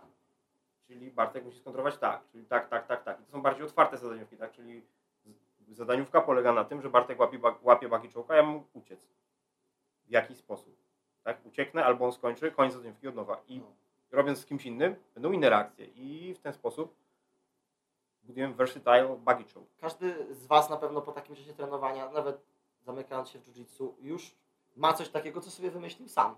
Nie, że wymyśliłeś nową technikę, nawet, ale po prostu sposób układania się, tak, sposób układania się w pewnej pozycji, e, jakby sposób robienia różnych ruchów, który, wy, który wymyśliliście sam, nikt Wam tego nie pokazał, lub jakieś połączenie. I, I właśnie do tego ten sposób uczenia i prowadzenia zajęć prowadzi. I pozwala. A ja na przykład dzięki, dzięki temu, czy ja, czy wy, wymyśliliśmy to dzięki temu, że sparowaliśmy dużo, nie? Zrobiłeś to, wymyśliłeś to na sparingach, nie wymyśliłeś to, nawet jeśli wymyśliłeś to jakby bez oporu, to i tak musisz to zawsze, Oczywiście. i tak koniec końców musisz to y, zweryfikować. Też Zawsze. podobna sytuacja jest tak naprawdę ucząc się stójki. Ile tak naprawdę e, jest sensu w klepaniu cały czas tarczy bez żadnej odpowiedzi. Później przy, ktoś przychodzi na walkę, do- dostaje jeden, jednego weselniaka i na tym się kończy. Co do stójki, to ja mogę Wam bardzo dobrze mój przykład powiedzieć, moją przygodę roczną ze stójką. Jak trenowałem pierwsze ponad pół roku w Rzeszowie stójkę, w oldschoolowym stylu kickbokserskim, no to stanąć w miejscu, rozwalić tarczę ciosem. Generalnie ma być jak najmocniej, jak najciężej. Generalnie stanąć w miejscu, kombinacja, stanąć w miejscu, nie? No i daje to, nowa kombinacja. tak, daje to jakąś taką, powiedzmy, pewność siebie niby, ale fałszywą, że kurde, umiem, nie? Umiem, umiem mocno uderzyć, umiem uderzyć taki, taki cios. Potem pojechałem do Tristaru i poszedłem sobie na stójkę i trening wyglądał tak. Dobra, dwie rundki jedziemy y, touch sparring na same uderzenia na, wiesz, same na ciało. Dwie rundki na boks. I potem robimy touch sparingi na całą stójkę. Ja wiesz, staję jak przed tymi tarczami, ładuję, ładuję moc, a gość już mnie, wiesz, cztery razy obskoczył, stryknął cztery razy w czoło, dwa razy w brzuch. Ja jestem w szoku, co się dzieje, nie? Bo trenowałem właśnie nie mając tej odpowiedzi ze środowiska. Tarcza nie daje ci odpowiedzi. Myślę, że nawet jeszcze w stójce nawet jeszcze łatwiej to zrobić, bo można tych ciosów jest stosunkowo mniej niż i, i nie trzeba ich aż tak bardzo rozkładać e, jak w No tak. Bo tu wystarczy tak naprawdę zadaniówka na lewy prosty, czy na same proste, czy jeden ma le, lewy prosty, prawą nogę i tak dalej. Oczywiście trzeba do tego rozsądnego sp- sparring partnera, ale jak i w stójce, w stójce bardziej niż w parterze, ale myślę, że taki po prostu styl trenowania też tworzy rozsądnych sparring partnerów, bo nie jesteś w stanie, tak jak robimy do jiu-jitsu do półtorej godziny, y, nie jesteś w stanie zrobić tego na pełnym gazie, na pełnej spinie. Po pierwsze nie wytrzymasz kondycyjnie, po drugie możesz się rozwalić. Robimy teraz tak naprawdę dużo tych rund, wszystko jest z oporem i tak dalej. Nie ma żadnych kontuzji. Nikomu się nic nie stało. Nikt nie jest przemęczony. Ludzie przychodzą 4-5 razy w tygodniu, robią 3, 4, 5 godzin z oporem w ciągu tygodnia. To, jest- to jest dużo. Rekre, rekreacyjni ludzie, jak ktoś przyjdzie 3 razy w tygodniu, ma 3 godziny spędzone na robieniu z oporem. Nie? To tworzy też mądrych sparring partnerów, bo ty musisz w pewnym momencie się rozluźnić i zrobić to bardziej technicznie, nie? Jak właśnie wracając do tej mojej przygody ze stójką, no to tam jak trenowaliśmy, no to było, wiesz, rozgrzewka brutalna oczywiście, brutalne klepanie tarcz lub jak ty byłeś tarczą, to też mniej więcej moc była taka sama i potem dwa razy trzy minuty sparring, nie? I, I wiesz, ja, który trenuję tam 3-4 miesiące stójkę, kontra goście 5, 6, 10 lat stójki, nie? Możecie sobie wyobrazić, jak to wyglądało. E, Jak robiliśmy MMA i można było obalać, no to już nagle, nagle wyglądało troszeczkę lepiej, ale sama stójka, no wyglądało to źle, dla mnie oczywiście. I jakby to też właśnie boisz się wtedy spróbować pewnych rzeczy, bo jest nagle tyle się może wydarzyć, nie? Taki początkujący właśnie, nie wiem, zacząć robić na sam lewie na przykład, prosty, nie? Ja tak naprawdę no, na grupę początkujących, no to ze względu na to, że sporo osób nie ma sprzętu, no to jeszcze gdzieś tam te tarcze wrzucam, no bo ciężko jest, szczególnie przy tak dużych grupach, no powiedzmy sobie jeszcze, że te grupy ma są mocno liczne i nie ma du du dużo miejsca, ale na grupach tych średnio zaawansowanych, to czasem niektórych puszczam po 3-4 miesiącach, no to od razu jakby tam nie ma ani chwili tarcz, no bo co komuś da ładnie uderzony lewy prosty, jeżeli nagle nie potrafi... I popatrzysz na tą grupę, jak sobie robią te też sparingi i fajnie się ruszają, Tak, i szczególnie nie? też nie ma... A, A to są ludzie, którzy krótko trenują. Tak, i też nie ma żadnych większych urazów. Ludzie tak naprawdę nie muszą robić w kaskach. Nie, nie ma żadnych osób, które przychodzą, odpalają się, nie wiadomo jak. Tak. No ale właśnie robienie zadaniówek w ten sposób, że robimy trójkę jeden, trójkę drugi przy stójce, bardzo elegancko ustawia poziom mocy, który trzeba zrobić, bo ja tłukę, ale potem będę bity. tak. Więc muszę dopasować tak, żeby ten drugi mnie nie bił do, tak za I mocno. też to takie często mówienie właśnie y, róbmy na 50%, róbmy na 30%. Ty nie jesteś w stanie się Jak- ustawić na tyle procent. Właśnie. Musisz, musisz. No z czasem robisz z kimś i widzisz, że jest sporo słabszy, no to dostosowujesz jakby swoją intensywność, ale też na przykład przy mocnych ograniczeniach nie musisz się tak ograniczać. Na sparingu, nie wiem, robisz teraz sparring z kimś, kto robi dwa miesiące, na przykład jiu-jitsu, no to musisz mu się, znaczy musisz, no chcesz, żeby coś z tego było, no musisz się podłożyć w wielu I też sytuacjach. kreujesz sobie złe nawyki. Tak. A kiedy jest zadaniówka mocno ograniczona, I tak ją przegrasz. tak, możesz ją przegrać i tak, albo po prostu masz do do wykonania jeden ruch i nie musisz go robić na 50, na ileś tam Tylko możesz robić z całej siły. Możesz go zrobić, Bo ale nie zrobisz też całe, z całej siły, bo całego treningu nie zrobisz w Dokładnie. taki sposób, ale nie kreujesz sobie żadnych złych odruchów podkładania się ludziom, a jak na przykład drillujesz też, nie, na przykład to przejście gardy i przejście gardy, jeden się skręca do żółwia, drugi bierze plecy, czego sam przerobiłem milion godzin w przeszłości, ale kreujesz sobie ten odruch, że właśnie przechodzisz i skręcasz się do żółwia, przechodzisz, skręcasz się do, ktoś ci przechodzi, skręcasz się do żółwia, nie? Albo właśnie, no już też tyle klubów przerobiłem mie, miejsc i, i było na przykład, ludzie mówili, że dawaj, no jakby wpuszczaj sobie ludzi do bocznej, żeby sobie coś tam spróbować, ale po co wpuszczać ludzi do bocznej? Jakby, dlaczego mam, dlaczego mam kreować sobie odruch wpuszczania ludzi do bocznej, czy do siadu, czy gdzieś tam? Nie, ktoś chce tak robić, spoko, ale my, ja uważam, że to nie jest dobre. Zróbmy zadaniówkę z bocznej. bocznej. Bezpośrednio. Zacznijmy po prostu stamtąd. Zacznijmy z bocznej. Tak. Albo nie wiem, oddawaj gdzieś tam ludziom nogi, żeby sobie pobronić te. Jeśli jesteś dużo wyższy od kogoś poziomem i wiesz, że oddasz mu te nogi i uciekniesz i tak, to jest spoko, nie? Ale potem zostajesz na walce. Tak, ale na przykład. y, Ewentualnie właśnie możesz ćwiczyć trap setting, właśnie dając nogę, bo wiesz, że można w tej Okej, sytuacji. no. Tylko to jest twoje, tak znowu, to jest budowanie swojej gry poprzez możliwość robienia takich rzeczy. Ale te rzeczy moim zdaniem dzia działają naprawdę dobrze, kiedy ty jesteś wyższy poziomem od reszty ludzi. Kiedy poziom się zaczyna robić zbliżony, to Coraz jest mniej- problem. Kiedy, Coraz mniej błędów jest wybaczonych. kiedy na przykład, nie wiem, e, e, robię, robisz jakby sparring, idziesz z kimś, kto ma mega dobre legloki i chcesz mu oddać nogę, no nie do końca, nie? Jakby, A na zawodach nie zawsze wiesz, bo, bo, bo prawdopodobnie on i tak sobie ją weźmie i może być ci ciężko to zablokować, a jeśli robisz z nim któreś kilka razy i widzisz, że ci tej nogi wziąć nie może, no to wtedy możesz na przykład spróbować, nie? Ale to też... To jest znowu wygrywanie treningu. To jest znowu wygryw... Tak, to jest znowu... To nie jest budowanie swoich kompetencji, możliwości nie? szerszych, tylko wygrywasz trening z tym gościem. No, jakby po co? No więc po prostu można sobie zacząć stamtąd. Ja nawet jak mam kogoś mocnego, na zasadzie wiem, że ma świetne legloki i na trening, jak robimy sparring pełny, sparring jest po to, żeby sprawdzić tego wszystkiego, to wszystko, co robiłeś wcześniej, te zadaniówki i tak dalej, więc jak robię pełny sparring, nie bardzo chcę komuś dawać dojść do pewnych pozycji. Od tego mam zadaniówki, żeby mu dać zacząć z bocznej, zacząć z pleców, zacząć nawet z legloków, wiesz, i wtedy robisz na przykład wiesz, że ktoś ma dobre legloki, zaczynasz sobie, nie wiem, z siodła, nie? Albo nawet, nie wiem, z dopiętego taktarowa, czy coś takiego i wtedy sobie próbujesz, nie? Okej, okay, odklepię cię 10 razy tym taktarowem trakcie, czy tam skrętem. Dobra, no to patrzysz, co mogę zrobić lepiej, nie? nie widzisz, że ci raz, drugi, piąty nie wychodzi, pytasz, albo myślisz, dobra, jak mogę się z tego wydostać, Tak. nie? I trzeba spróbować od razu jeszcze raz, nie? Tak, no i, I jakby, no i znowu, jakby, jakbyśmy jakby robić na przykład te ucieczki z taktorowa na miękko. Robisz to, to, to, wychodzi. Nie ma odpowiedzi. A jeżeli w trakcie robienia czegoś tam nagle ktoś robi, dopina e, chwyt, poprawia, zmienia, chwyt, właśnie przekłada, no cokolwiek, zrobi innego, nagle koniec. O właśnie na przykład y, jedno z, jedne z pierwszych rzeczy, które jakby z pierwszych treningów, które zacząłem prowadzić tą metodą, może pamiętacie, robiliśmy właśnie y, taktarowa, nie? No, nawet nie tyle co taktarowa, Ucieczkę tylko i wyłącznie. Ucieczkę i po prostu zaczynaliśmy, że jedna osoba siedzi, druga stoi, pozycja, którą teraz ludzie nazywają ashigarami, nie? Single leg X, są różne, są na to nazwy.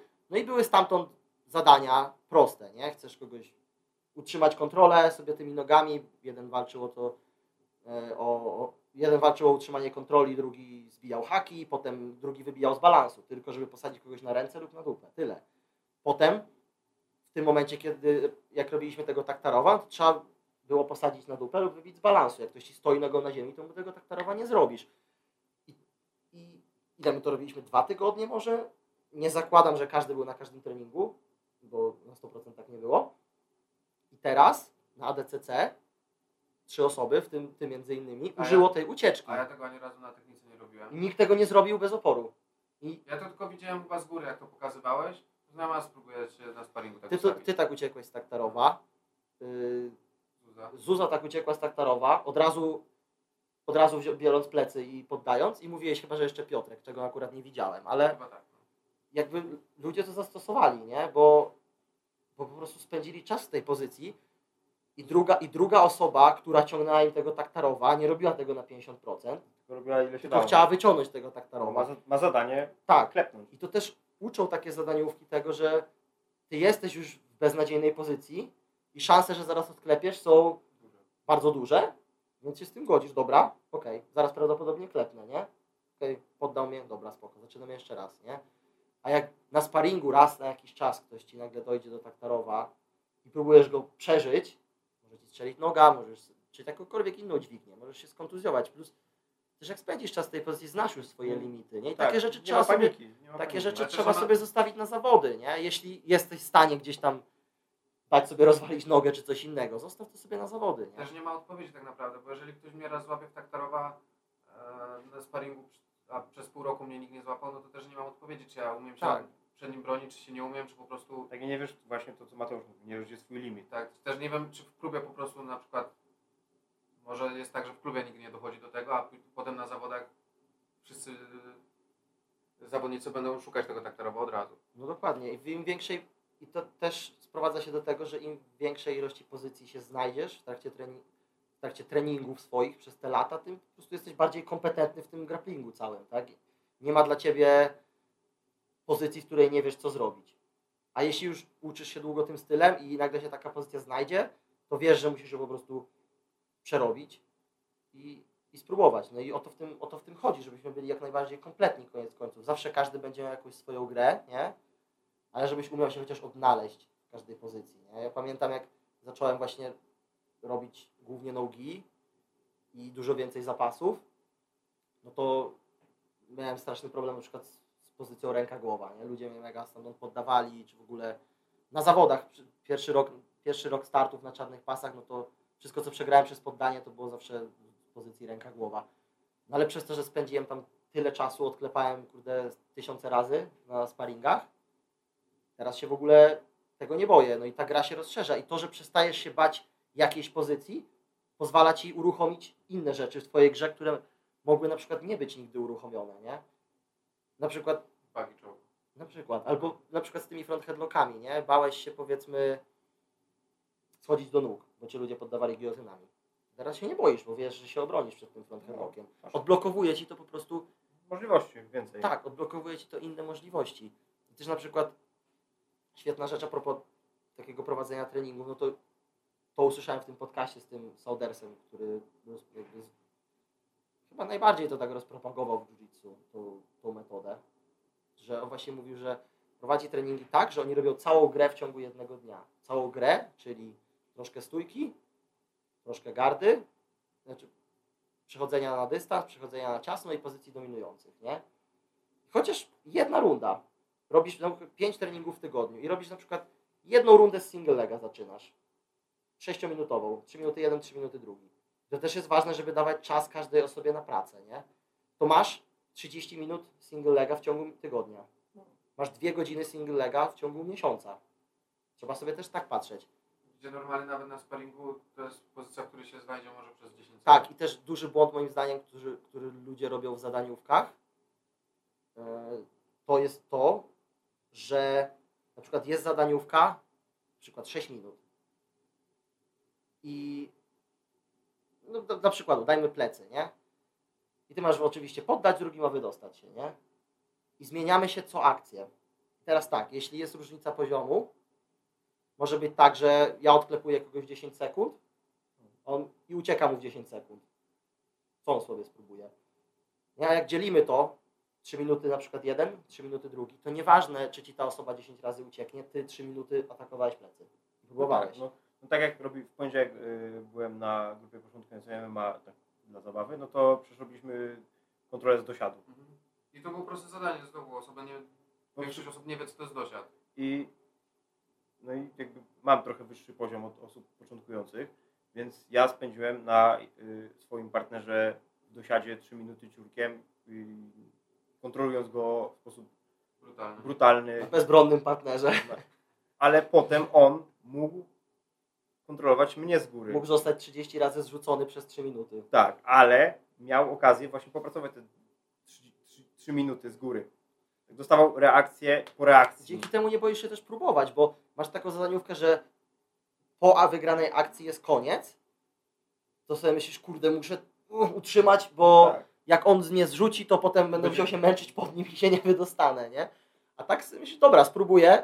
To jest to, co ja zawsze mówię, jak ludzie robią też zadaniówki do wszystkich. Próbujcie, próbujcie.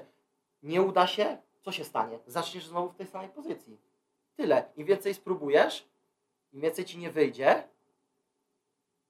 tym bardziej, tym jakby możesz jeszcze raz wracać do tej pozycji. Jak się zamkniesz, nie masz plecy, mówisz, dobra, kontroluję, nie wypuszczę go.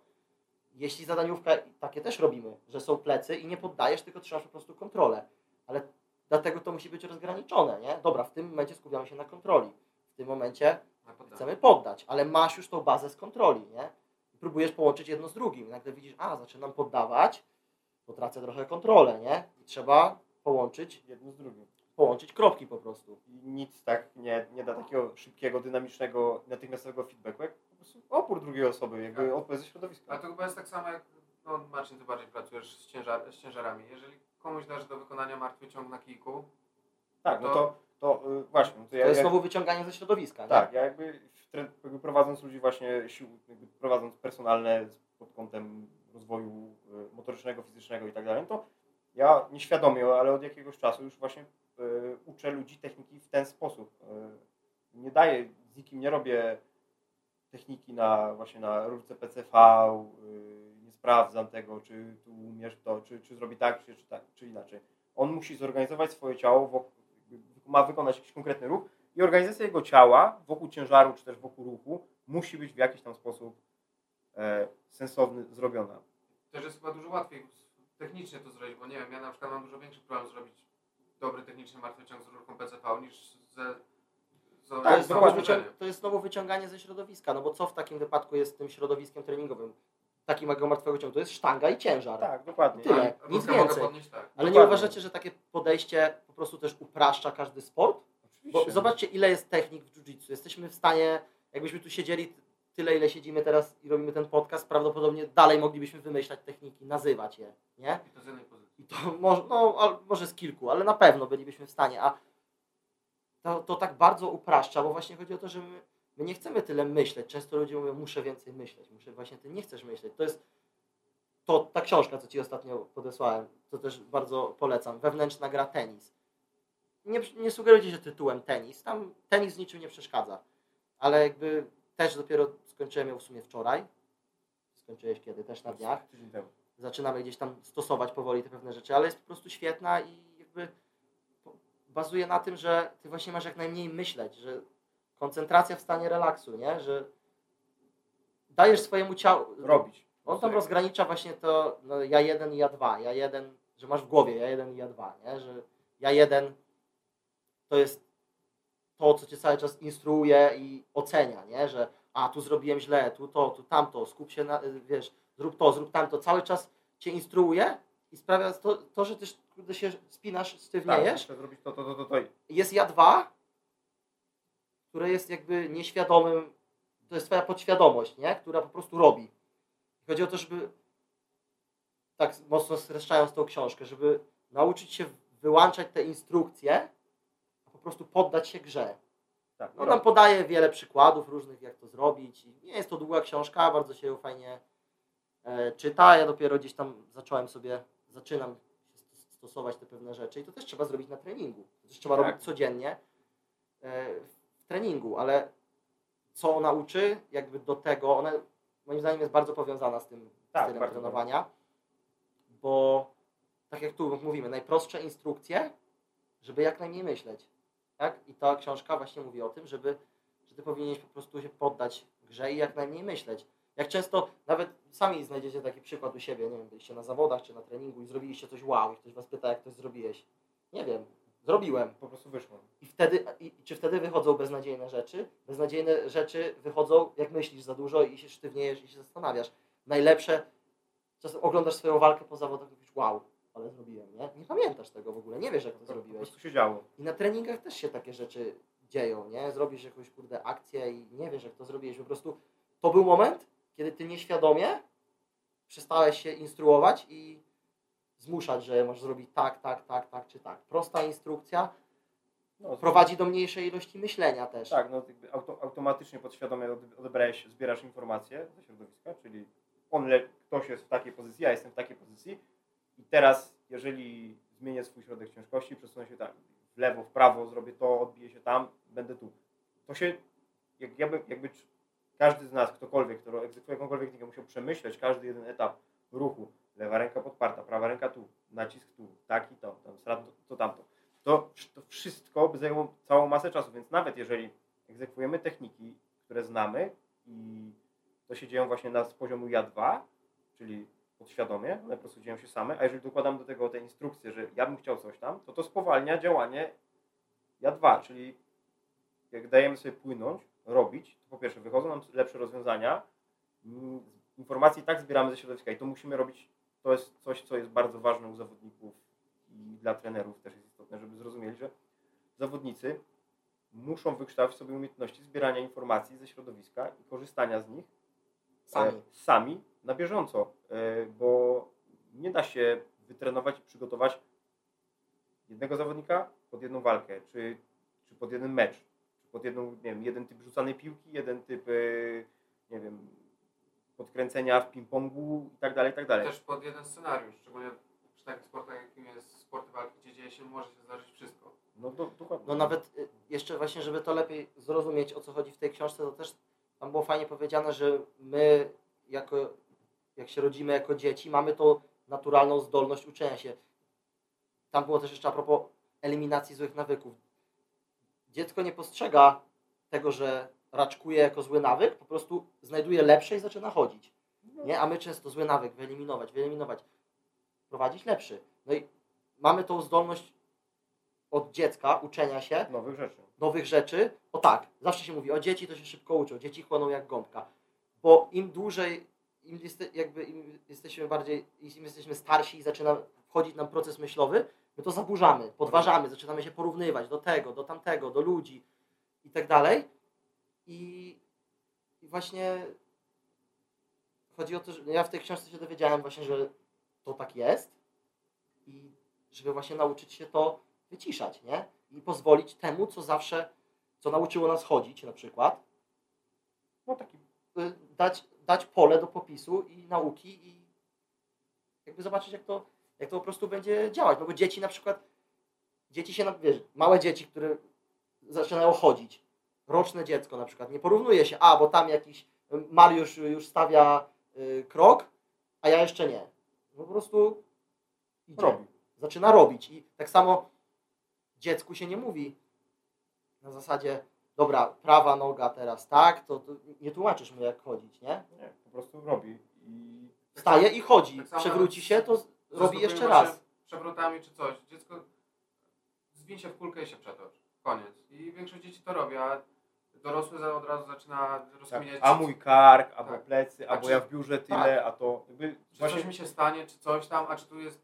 Ile tak naprawdę osób przychodzi do nas na treningi i boi się zrobić przewrotu e, na 5-centymetrowej macie, która jest maksymalnie bezpieczna i ile razy my No. na głowę. No, no, dokładnie, A dokładnie. dziecko by przyszło, po prostu przetoczyło się i też były dzieci, to latały Właśnie wszędzie. a ostatnio sobie, tak żeby mieć jeszcze porównania do tego, rozmawiałem sobie, moja mama pracuje z dziećmi też, nie? I rozmawiałem sobie z nią, że tam odkryłem nowy sposób prowadzenia, bla, bla. I coś tam było na propos jeżdżenia na narty.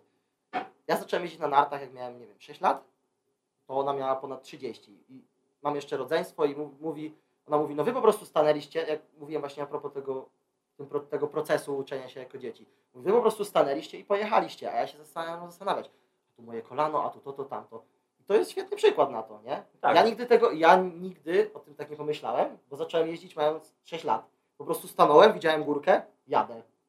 Ile razy zaliczyłem glebę? Dużo. Ale nie koniec końców przestałem, bo się nauczyłem. Tak jak mówi właśnie ten. Później dostałeś jakieś jeszcze wskazówki. Tak, tak, tak. Ja nie wiem, ja powiem Ci, że nawet nie wiem, czy miałem lekcję z instruktorem. Może z dwie na nartach, jedną, ale to nawet nie na początku. Na początku to pojechałem na jakąś górkę, stanąłem, dobra, zjeżdżam, nie? I No, tyle. będzie raczej, nie, zero kalkulacji. raczej nie Spróbuję. miałem nawet chyba specjalnie, może z jedną autentycznie lekcję z instruktorem. O, o, właśnie obserwacja też, nie? Patrzyłem dookoła, jak ludzie jeżdżą. Tyle, ile się na przykład uczymy często właśnie sportu walki na oglądaniu. Ja ostatnio y, studiując właśnie ten typ uczenia i tą książkę, właśnie y, to zacząłem na przykład jak jest technika, oglądać sobie bez dźwięku. Bez tego tłumaczenia tych szczegółów. Nie potrzebuję tego. Nie, okazało się, że nie potrzebuję tego, nie? Wystarczy, że zobaczę. Przewijam czasem po prostu do momentu, gdzie ktoś to zrobi. No i Tyle. i jakby wizualizacja jest ekstremalnie ważna w sportach walki, ale po- jakby poś, poś, żeby posiąść umiejętność wizualizacji prawidłowo, też trzeba wiedzieć, jak reaguje y, Twoje ciało i ciało przeciwnika w y, konkretnych sytuacjach. Jaka będzie reakcja? Właśnie znowu, nie możemy wizualizować się w pustce, tylko musimy się wizualizować w środowisku. Tak. Znowu, jakby wracamy znowu do tego środowiska. Nawet jak wymyślę sobie, że chciałbym zrobić to, to, to, to, to, to, to, to ja wiem, jaka prawdopodobnie będzie reakcja. Jedna, dwie, pięć, dziesięć, ileś tam. Zależy, co chcę rob- zrobić i ile to otwiera możliwości przeciwnikowi. E, a jeżeli bym nie wiedział, jakie są reakcje, bo nigdy bym nie dostał tych odpowiedzi, to co ja sobie wymyślę? No, wracając jeszcze właśnie do tego przykładu dziecka, nie? Że jakby w zasadzie, że ciało się samo, ciało się samo zorganizuje do tej czynności, nie? I tutaj my się tak naprawdę nie różnimy w, ten, w tym momencie niczym od tego. Nasze ciało też się samo zorganizuje do danej Tak. czynności, tylko zaczyna się wkradać niepewność, wątpliwości, niecierpliwość bardzo często, bo oczekiwania, bo to już powinno działać. A jak uczysz się jako dziecko, nie zastanawiasz się już, nie już, po prostu to- robisz, to nie jest- wyszło, robisz jeszcze raz, nie wyszło, wyszło, fajnie. I tu powinno się robić tak samo, nie? Jakby dodawać te wskazówki, dodawać po prostu te wskazówki Pytać ludziom. się. Tak, pytać, dodawać te wskazówki, a nie właśnie A zaczynać nie od gotowe dru- rozwiązania. Tak, a nie dawać gotowe rozwiązania, albo zaczynać od właśnie od drugiej strony. Rozwiązania, rozwiązania. Próbujcie, nie? To jest na zasadzie wejść na górkę na nartach, wejść na górkę, stanąć w narty, zobaczyć dół, próbować zjechać. Tu tak samo, jesteś, przychodzisz na pierwszy trening, jesteś wpakowany w jakąś pozycję i ok- okej, jakby górka, narty są łatwiejszym porównaniem, bo to jest logiczne dla każdego. Wchodzę, jestem na górze, mam narty, muszę zjechać, nie? Tu ktoś Cię wkłada na przykład w dosiad z góry, nie wiesz, co masz zrobić. Ale od tego jest trener, który mówi jedną prostą rzecz. Utrzymaj go, nie daj się zrzucić. No, no. Czy tak samo ucząc każdej kończącej. Ściśnij. To samo. Sp- Spróbuj nie dać uwolnić ręki. Tak. Albo nie daj uwolnić pięty czy nogi i tyle. No dokładnie, więc jakby też e, warto sobie, jak ktoś jest z Was zaciekawiony tą książką to i chce po prostu zobaczyć nawet w skrócie jak to wygląda, to piszcie sobie po prostu na YouTubie Inner Game of Tennis i są dwa takie krótkie, fajne podsumowania. Można zobaczyć o co tam chodzi, no ale najbardziej polecam ją przeczytać. Ona jest też po polsku, po prostu wewnętrzna gra tenis. Kolejna fajna książka, którą już przesłuchałeś i nie wiem, czy to jest gość, który nie sądzę, że on to wymyślił, Ja ale myślę, to po roz, rozpropagował to, nie? To jest profesor tam w Stanach z Uniwersytetu nie wiem, Arizona, nieważne, gdzieś tam. I on jakby to mocno rozpropagował, ma też swój podcast, Rob Gray się nazywa, książka How We Learn to Move. Ja dzisiaj biorę do samolotu, zaczynam czytać. Ty już przesłuchałeś, też mówisz, że bardzo fajne rzeczy, więc też jak ktoś jest tym zaciekawiony, to warto sobie coś na ten temat y, właśnie pos- posłuchać, poczytać. A jeśli ktoś jest zaciekawiony tym, jak to w jiu-jitsu, typowo po jiu-jitsu ktoś robił, to po, polecam Greg Saunders. Saunders? Sam- Saunders. Saunders albo So, Saunders. so Uders się pisze. Tak. Wpisać sobie po prostu Spotify, jest kilka podcastów z nim. Mi właśnie któryś tam z tych podcastów otworzył oczy, ale nieważne, który klikniecie, Też każdy możemy nam w sumie otworzy oczy. kiedyś nagrać jakiś przykładowy trening. Możemy nagrać przykładowy trening, jak wygląda. Myślę, że na pewno to zrobimy z Myślę- czasem. Bo też będzie jakby tak jaśniej. Tak, ja jeszcze też jakby cały czas się rozwijam, każdy z nas jakby cały czas się rozwijamy w prowadzeniu treningów tą metodą E, i na pewno jakieś przykłady gdzieś tam damy. Możemy wrzucić z jiu-jitsu, z MMA, ze stójki, wszystkiego, nie? Z przygotowania motorycznego. Tak, ja jeszcze bym na koniec y, zrobił porównanie takie, może porównanie. mm, Jakie są wady tego stylu? Są jakieś wady tego stylu prowadzenia treningów? Bo pomijając to, jak można go źle zinterpretować, źle użyć, i to jest coś, co na przykład ja teraz główną rzecz, jaką się w tym skupiam, pomijając wymyślanie na przykład tych różnych ograniczeń i tak dalej, bo jak rozumiesz dobrze te pozycje, w jiu-jitsu, to jesteś w stanie to zrobić, to jest to, ile dawać instrukcji, nie? Zawsze było się dużo, dużo mówić, mówić, pomagać tym ludziom, sterować jak robotem właśnie zawodnikiem. Staram się ich robić jak najmniej i obserwować, nie? Też można to inaczej, można źle zinterpretować powiedzmy ten styl nauczania, jak każdy, ale czy on ma jakieś wady według nas, bo według Was, bo cały czas mówiliśmy sobie o zaletach. Zalety jest świetny i w ogóle, czy ma jakieś wady? Mi się wydaje, że wady zależą po prostu Kurde, nie wiem, czy ten styl ma jakieś wady. Wady może Znaczy- mieć, jak ktoś to źle zinterpretuje, moim zdaniem. Znaczy, nie, może to jakby nie do końca jest wada, bo Niedoskonałość? nie, tak, niedoskonałość, znaczy nawet, nawet nie niedoskonałość, bo to nie jest kwestia samego systemu, co y, odbioru przez osobę, która trenuje, czy osoby, które będą korzystać z tego systemu, jaką będą, na których będzie aplikowany. E, ten system zmusza do samoświadomości, myślenia, y, angaż, angażowania się w zadaniówki, angażowania się w kreowanie rozwiązań i na na, zmusza do tego, żeby czasem przegrywać, zaczynać z gorszych pozycji, e, żeby pozbyć się ego w niektórych momentach, e, a z, z drugiej strony też zmusza do absolutnej brutalności w niektórych sytuacjach, bo jeżeli mamy trenować ucieczkę z zapiętego mataleo i osoba, która dusi, ma zapięte mataleo i zatem zaczyna i ma dusić natychmiast, to, to wymaga no, dość wysokiego poziomu brutalności, bo, nie, bo no ja się często spotkałem z tym na przykład, że zawodnicy z kimś trenowałem i dawał mi na początku fory, żebym mógł sobie porobić, a ja na przykład nie chciałem właśnie tego robić. Zadanie polegało na tym, że ma, ma mnie dusić, ma mnie, nie wiem, odklepywać, ma coś mi robić, a dawał mi za dużo otwarć na dzień dobry.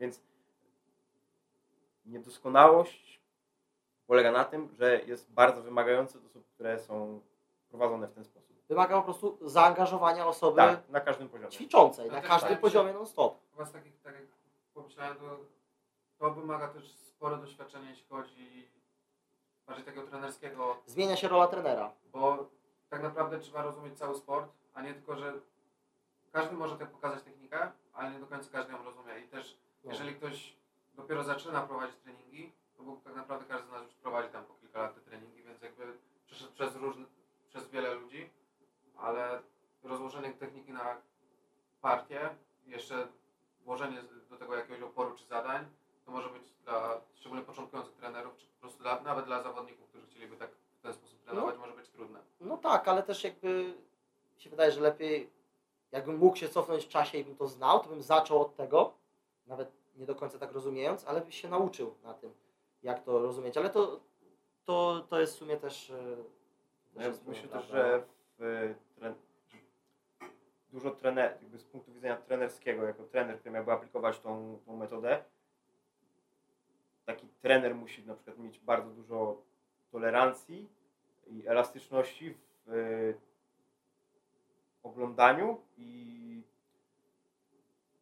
technik czy rzeczy, które aplikują ludzie, bo są pewne fundamenty, które będą, które będą się powielać u wszystkich, ale trafi się taki ewenement jak ja i na przykład tam takie rzeczy jak, nie wiem, knee slide będą się działy, ale w jakiś taki naprawdę dziwny sposób, w dziwnych pozycjach będą i to wymaga na przykład od Mateusza bardzo dużo cierpliwości, żeby wyczekać, aż ja będę w tym, na tym etapie, żeby powiedzieć, Marcin, tutaj mogłeś zrobić knee slide.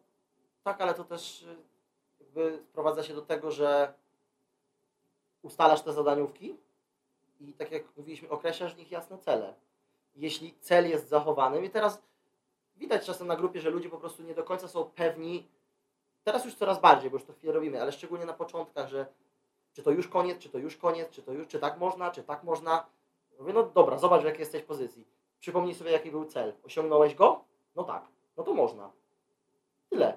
Jakby Istotnie jest efekt. nie- istotny jest efekt, a nie jakby, wiesz, tak, masz takie jakieś y, motywacyjne, coachingowe slangi. Nie, nieważne jak jakby, nie liczy się, wiesz, jakby droga do celu, tylko jak, jak że ten cel osiągniesz. No i to jest to samo, to jest jakby to samo, tak gdzieś tam na przykładzie tych pleców na przykład. Masz zrzucić z siebie gościa albo obrócić się do niego, nie? I jakby, jak ty to zrobisz, nie ma znaczenia. Na zawodach też nikt nie patrzy, jak ty przeszedłeś gardę, czy ty zrobiłeś cztery fikołki i później spadłeś na niego przypadkiem. Nie. Czy ty przeszedłeś bardzo dobrym technicznym slajdem, albo nie przeszedłeś, ale było bardzo blisko i było, to było bardzo techniczne. I... No też się, moim zdaniem się mocno zmienia rola trenera, bo No tak, no to teraz Techniki, trener teraz no. tworzy, środ- jakby tworzy, zam- ogranicza bądź rozszerza środowisko nie? i dobiera odpowiednie Tak, narzędzia do tego, żeby mógł musisz, przemy, musisz przemyśleć sobie, ja to tak teraz widzę, musisz sobie przemyśleć jak działa dana pozycja, nawet nie tyle co, co technika dana, to już jest bardzo specyficzne, ale na przykład na zasadzie jak działa garda. No, Dobra, ja tam trochę tych, trochę tych zadaniówek y, wie- tam gdzieś podpatrzyłem teraz do tego Sodersa, no nie będę jakby tego ukrywał, no bo nie ma co, no od czegoś trzeba zacząć, nie? Jakby tutaj też w tym wypadku nie, wymyśli, nie wymyślam koła na nowo, tylko jest parę gotowych materiałów, ale parę rzeczy, patrząc na to, dzięki temu zobaczyłem, ok, on to układa tak, to dało mi jakiś pomysł, no obraz. dobra, ja też mogę to ułożyć na przykład w taki sposób, nie? I zacząłem gdzieś tam pewne rzeczy sobie na to dodawać, no ale dana Mhm. karta robi tak dokładnie tak samo. On też rozkłada każde przejście No. tak naprawdę na mm, tam chyba sześć czynników, coś takiego. No, To jest właśnie Złapanie chwytu, zmiana kątu, podejście. i Jakby to Tylko z tego- wygląda, to z tego co wiem, to oni tam nie robią w taki sposób tych Tak, zadaniówek tak, aż tak. specyficzny. E, Ale no tak, zmienia się rola trenera. Musisz po prostu zrozumieć te pozycje bardziej, jak działają pewne pozycje.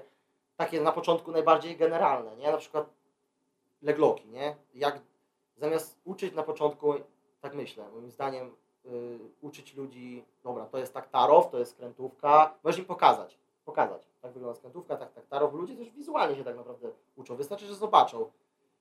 Yy, możesz jakby zrobić taką, taką dźwignię lub prostą tutaj na nogę i okej, na przykład zaczynamy z zaplanowanym taktarowym z tego ashigarami, nie, powiedzmy. No jeden próbuje się wydostać na początek, uwolnić linię kolana, drugi próbuje utrzymać. I tyle, nawet nie poddajesz. Znaczy, potem, nie wiem, na przykład uczysz się skrętówek, no to szukasz, u, uczyłeś się już jakiś czas utrzymać tą linię kolana, więc i utrzymać kontrolę, więc ludzie ci nie uciekają łatwo, więc zaczynasz na przykład pracować nad wyeksponowaniem pięty. No i w tym czasie musisz pamiętać tą rzecz z kolejnej tej zadaniówki. To ma tak progresować, że te wcześniejsze, najbardziej ograniczone Dają. mają się przydać w następnej. No, dodają do tej Nie? ostatecznej. Tak, i, i potem możesz, nie wiem, on ci ucieka, możesz, wiadomo, szukać pleców, innego, tego, tego, przekładać tą nogę.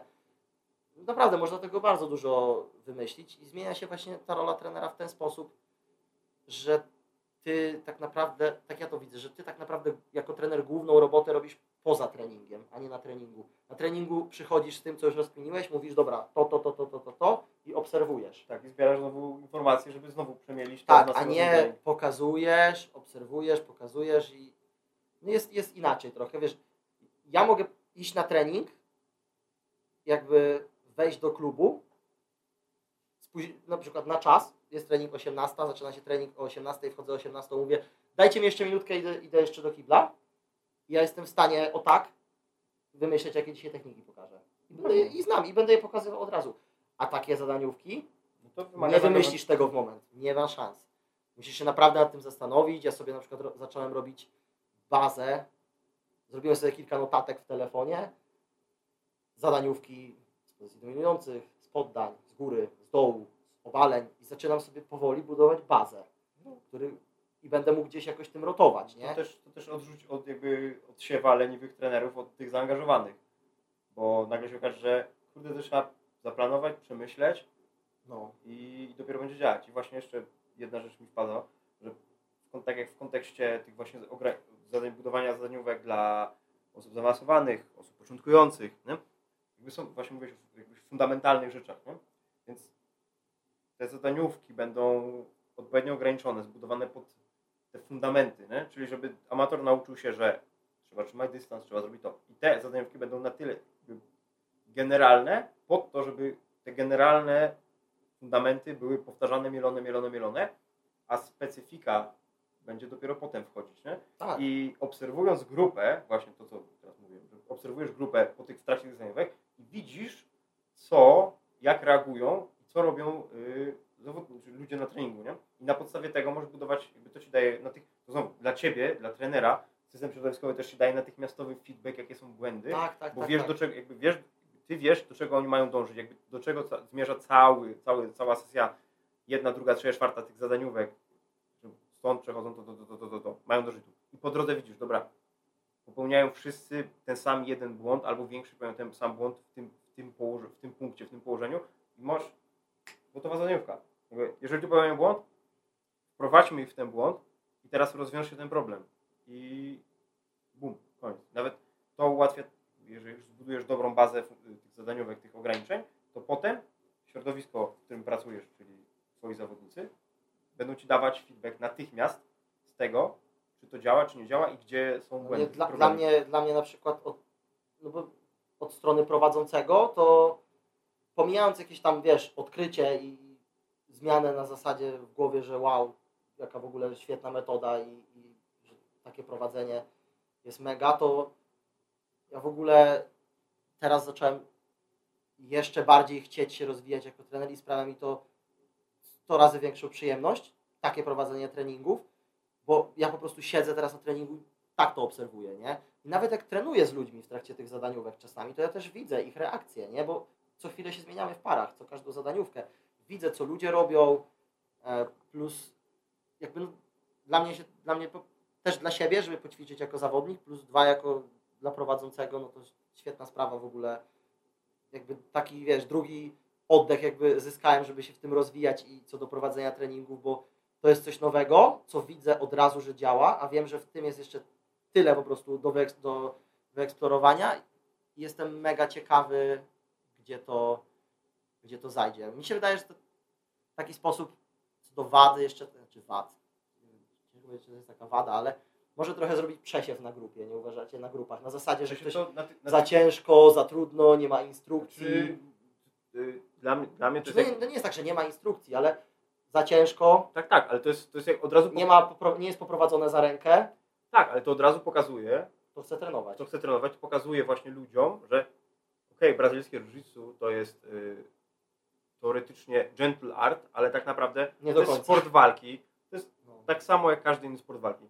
Brutalna forma aktywności fizycznej, która, co jest celem jiu-jitsu? Zrobić tak, żeby ten drugi zrobił, No i tak, i trze- więc wiesz, trzeba mu zrobić trzeba- chyś. Tak, dokładnie chodzi też o to, żeby wy, wprowadzić takie środowisko, też mówię, w wielu klubach już przeróżnych byłem, wprowadzić takie środowisko, żeby ludzie w tym się czuli bezpiecznie. Tak jak u nas, wiesz, robimy sobie jakieś takie rzeczy, kurde, rape czołki, zakrywanie ust, wiesz, takie, Helikoptery. takie, takie pierdoły, które tam na DCC są, wiesz, w, w ramach za, jakby legalności, w zasadach na DCC są legalne, czy przeróżne dziwne rzeczy, ale wiesz, jeden drugiemu to zrobi, to się drugi śmieje, bo wiemy jakby, że nie, w wielu klubach to jest zakazane w tak, nie, nie wolno już, koniec. Czy nawet bez prawa, ale sparring bez koszulki.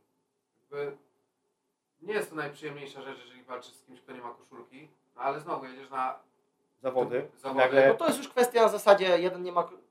Nie, u nas chyba tak nie robiliśmy. Nie, nie, nie. Ale ktoś by, jakby nie wiem, ktoś by chciał i drugi by się na to zgodził, nie widzę problemu na przykład.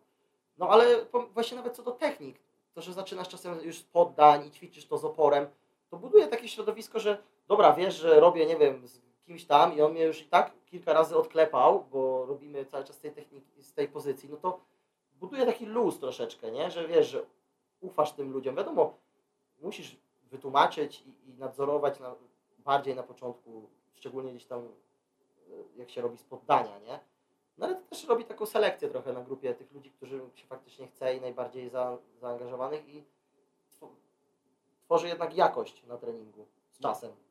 Bo też jakość, jakość dla każdego może być czymś innym. Jak dla kogoś jakością jest pełna sala, okej. Dla mnie jakością nie jest pełna sala. Dla mnie jakością jest poziom na grupie i zaangażowanie ludzi. tak. Zaangażowanie ludzi i poziom na grupie. Bo z zaangażowania wyjdzie poziom, nie? No, ale to się- Poziomu nie, a poziomu nie będzie bez zaangażowania. A to się potem i tak przekłada, bo y, siłą rzeczy prowadząc w każdym klubie sportu walki, jeżeli zawodnicy robią wyniki, to i tak ludzie przyjdą. to i tak ludzie przyjdą, bo ci Dokładnie. zawodnicy robią wyniki. Tylko to może być dłuższa Droga. i trudniejsza troszeczkę droga moim zdaniem. Tak, ale są, jest wiele klubów, no, jest wiele klubów, na przykład wiesz, MMA czy Jiu-Jitsu, że jest jeden zawodnik, absolutny top, przychodzisz do tego klubu, a poziom jest fatalny.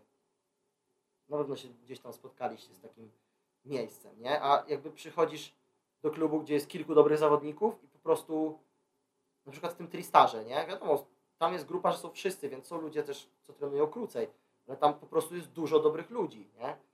Okej, oni robią, te, oni tam też mają te techniki, ale tam też bardzo dużo sparują i mają bardzo dużo sparring partnerów.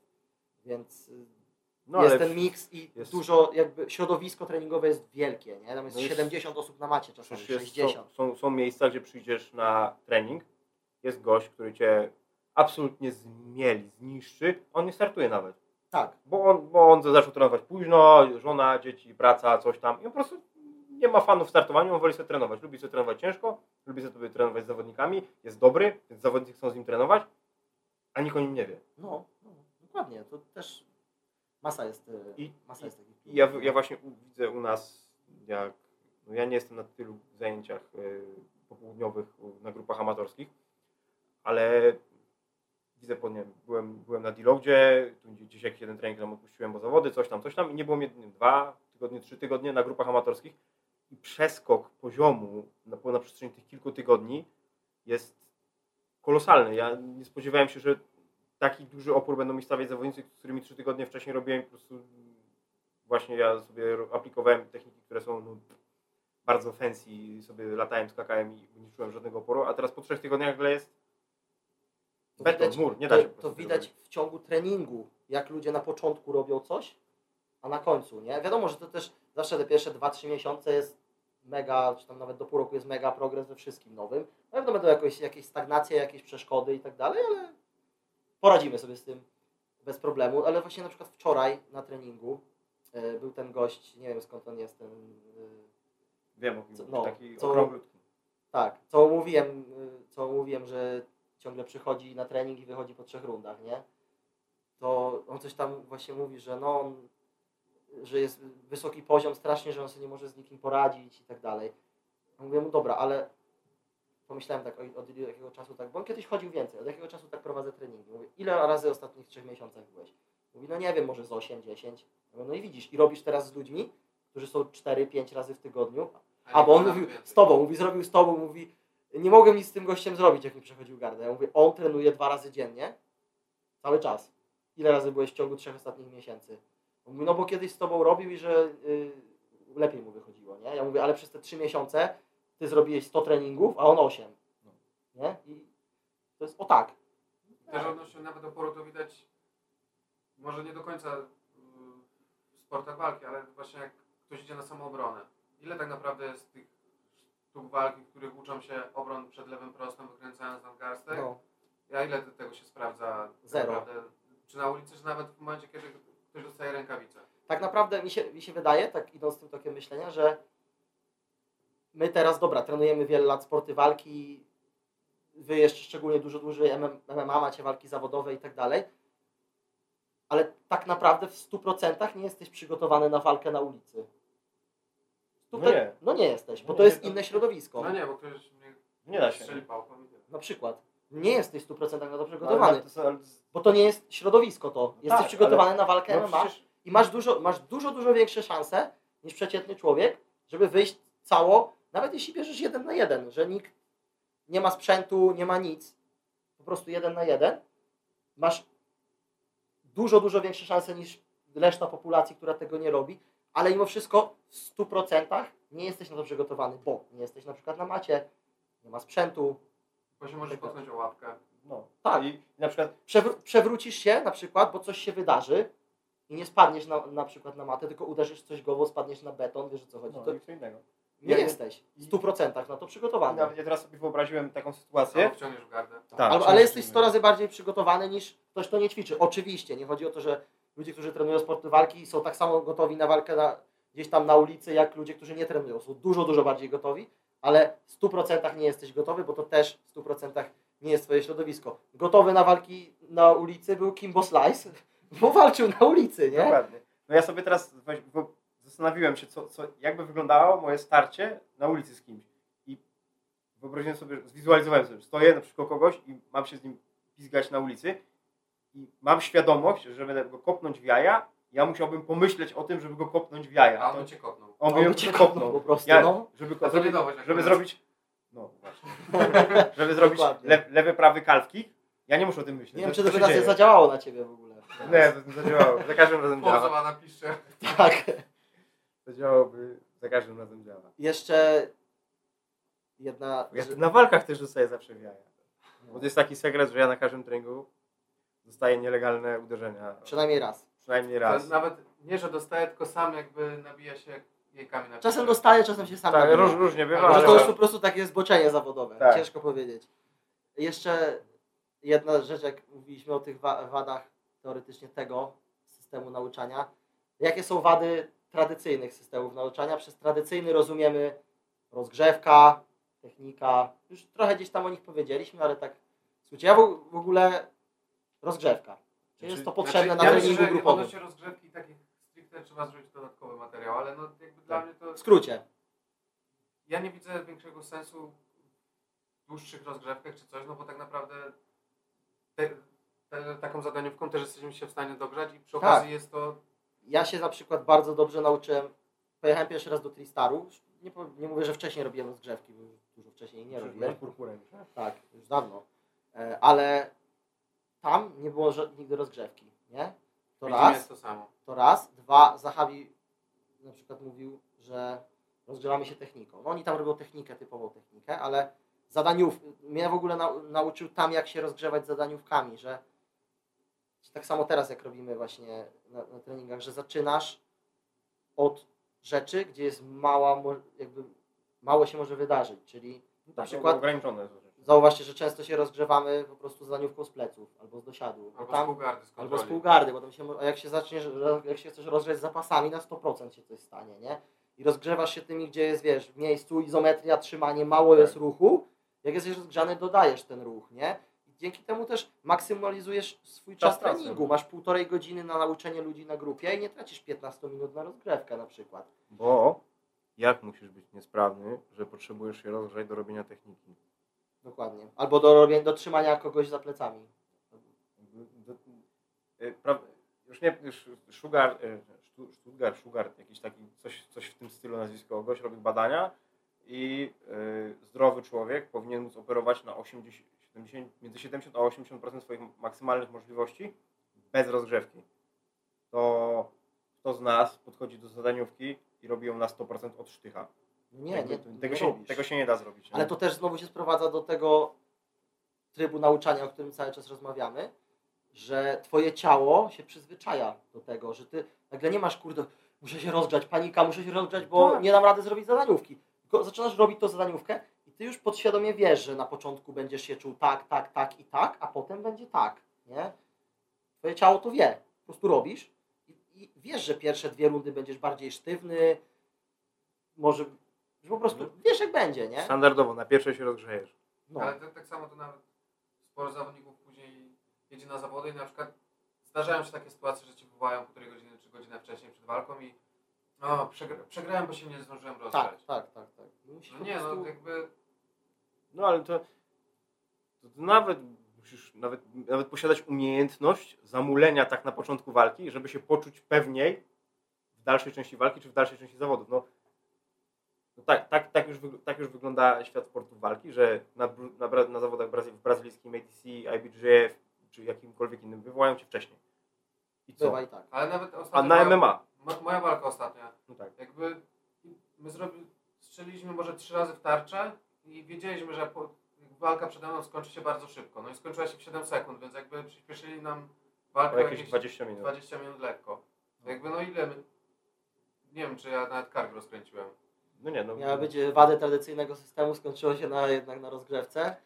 Jakie są jeszcze wady Tradycyjne- w sensie, tradycyjnego systemu? no, nie, właśnie, nauczania. ja myślę, że to są bardzo... Są, Komplikowanie, spor, komplikowanie Ja danej czynności. Myślę, że nawet, nawet nie komplikowanie, tylko odbieranie możliwości. Tak, możliwości wymyślania samemu jakiegoś rozwiązania i to się kończy tym, że y, zawodnicy potem wyrabiają sobie odruch myślenia, to się zastanawiają się, co teraz zrobić i potem jest Albo że ktoś myśli A- za nich. tak, albo no łapią coś, a tego nie mogę, albo a tego nie umiem, a tutaj, żeby zrobić to, to muszę jeszcze przestawić nogę, coś, nie ma tego automatyzmu, nie ma tego y, jest dopasowania się ten tak, nie ma tego dopasowania się do informacji środowiska, które jest, y, które nam daje, nie? Jakby informacje dane i możemy sobie na tym płynąć, na, z tego reagować, na tym pracować. A w sytuacji, kiedy mamy tylko techniki suche, nie? W ten sposób, to, to mamy aberrację naszego środowiska, bo ono tak nie wygląda. Marty wygląda jakby coś chciał powiedzieć. Chciałem się dowiedzieć, co to jest aberracja. Tak. Bo mnie zaskoczyło to słowo. Ja też. Mutacja, mutacja albo coś nie, z, nie w linii z tym, co się co wygląda. W sensie coś absolutnie dziwnego, innego, złe. Ja jeszcze mam takie Tak na koniec przepaliłeś nam styki. Tak, ja tak jeszcze mam takie przemyślenie, że nawet jeśli uczysz się w tym, tra- w tym jakby tradycyjnym stylu, powiedzmy rozgrzewka, długa technika i chwilę sparingów, to i tak najwięcej korzystasz na tej części, która robiona jest z oporem. Tak. 90% jak nie więcej prawdopodobnie korzystasz tylko z tego. A jakby ta, to jest, ja, ja sobie ostatnio tak trochę to porównywałem na przykład ze studiami, nie? Siedzisz na tych studiach, słuchasz tego i słuchasz i gadają ci, że ma jest tak, że jest tak, że jest tak, a nigdy nie masz możliwości tego spróbować. No tak, ja, ja na przykład. Albo samemu po prostu poszukać informacji. Pamiętam tak, właśnie na AWF-ie, pamiętam właśnie na AWF-ie był jakiś taki jakiś przedmiot, nie wiem jak on się nazywał, coś było a propos jak tam wiesz, prowadzić treningi. Kazali nam pisać jakieś bezsensowne konspekty, nie? Ja już prowadziłem wtedy treningi i jak, jakbym miał prowadzić trening w taki sposób, jak oni mi tam mówią, to o tak, popłukaj się chłopie w głowę, nie? Wiesz, nic nie było tam użytecznego i każdy miał to przynosić i o tym mówić. Zamiast mamy, nie wiem, Zrobić pię- trening. 15 zajęć, na przykład półroczu, 30 osób w grupie, niech na każde zajęcia dwie osoby po prostu zrobią trening. Przeprowadzą trening, obserwują, wymyślą, co mają nauczyć przez ten trening. Jedną rzecz, te osoby i porozmawiajmy po tym treningu z prowadzącym, tylko że to prowadzący właśnie powinien stworzyć środowisko, wymyślić to tak, żeby zmusić tą osobę Do nauczenia. do się. nauczenia się i wtedy ty musisz się naprawdę lepiej na to przygotować, nie? Przychodzisz, bo chcesz ich czegoś nauczyć, musisz ich obserwować skupiony, potem powiedzieć coś na ten temat i naprawdę coś z tego wyciągasz, nie? Ale też tak nawet sam jak się uczymy, czy tak naprawdę najwięcej rzeczy wychodzi, czy analizując nasze walki po zawodach, czy po prostu mając jakiś problem. No, ile razy było tak, że uczyło się czegoś, a dopiero jak na zawodach coś nie wyszło i ktoś pokazał, Tak, no to wtedy, no to, nie wiem, ja jak przyjechałem wtedy ze Stanów, co mieliśmy problem z tym keepingiem z, z dosiadu. Przypomniałem sobie, że jakiś tam ktoś mi powiedział, żebym się wyprostował i nagle No, to było w ogóle mega odkrycie, nie? Że wszyscy uciekali tym, y, tym keepingiem wtedy. No. Było to się zrobiło takie popularne. I, i No. właśnie ty pamiętałeś z tego PTimu, że właśnie ktoś tam się wyprostował i zapał za ręce. Ja pamiętam, jak to pierwszy raz zrobiłem, mówię, super, koniec keepingu, nie? A nie, to, nie było tak, że robiliśmy tę technikę nie wiadomo ile razy, tylko ja już A rozwią- nie, w ogóle, nie, w ogóle jej nie po- powtarzaliśmy Tak. bez oporu, po prostu był rozwiązany problem i on od razu zadziałał. I to nie tylko nam, którzy długo trenujemy, po prostu zadziałał ludziom. I, to się sprowadza tego, do tego, że potem patrzysz, jak ktoś ci uciekł z dosiadu, uciekł ci, na pomijając wymostowanie, uciekł ci, jak położył twoje ręce na biodra lub gdzieś na kolano i ci zepchnął, nie? I uczysz znowu teraz zadaniówki, nie chcesz, żeby ktoś uciekał, no to walka o ręce, kontrola rąk, póki komuś trzymasz ręce, możecie tylko wymostować. A u mnie też to wyszło w trakcie, że chłop mi cały czas uciekał tym keepingiem. Już widział po mnie, że już jestem po prostu zgrzany i nie jestem... Już mnie to po prostu Tak, Tak, ale ten głowę to, paruje i powiedział spróbuj złapać za rękę. Ja złapałem za rękę i nagle... jak sobie tak, ale problem to, i to, jest, rozwiązany. i to jest właśnie wskazówka, a nie gotowa technika, nie? Tak, na, na bazie tego, że widział, że coś ci nie wychodzi. Bo właśnie w ten tradycyjny taki sposób trenowania trochę nie dajesz po prostu ludziom wyrażać siebie. Tak. A tutaj dajesz ludziom wyrażać siebie i spróbować swoje drogi i dokładasz im do tego. Ostatnio też właśnie, jak robiliśmy te przejścia, mm, po jakimś tam treningu y, Krzysiek mi coś tam, Lipiński, chciał coś tam pokazać, nie? I to tak, czy można tak, tak, czy można tak zrobić? Mówię, no, można, nie? Popróbuj sobie. Jak są te zadaniówki teraz? I on się właśnie pytał, czy w trakcie tych zadaniówek może to robić. Mówię, pierwsza, jak jest na same usuwanie haków, to nie, bo to jeszcze, bo to jest już bardziej zaawansowany etap, a potem jak najbardziej. I widzę teraz na przykład, jak jest na treningu, że cały czas próbuje tą pozycję, nie? I to jest super. Ja mu nie, nie wiesz, nie ograniczyłem go na zasadzie, nie, to jest do dupy, bo w tym miesiącu robimy inną technikę. No, nie, no. robimy przejścia gardy.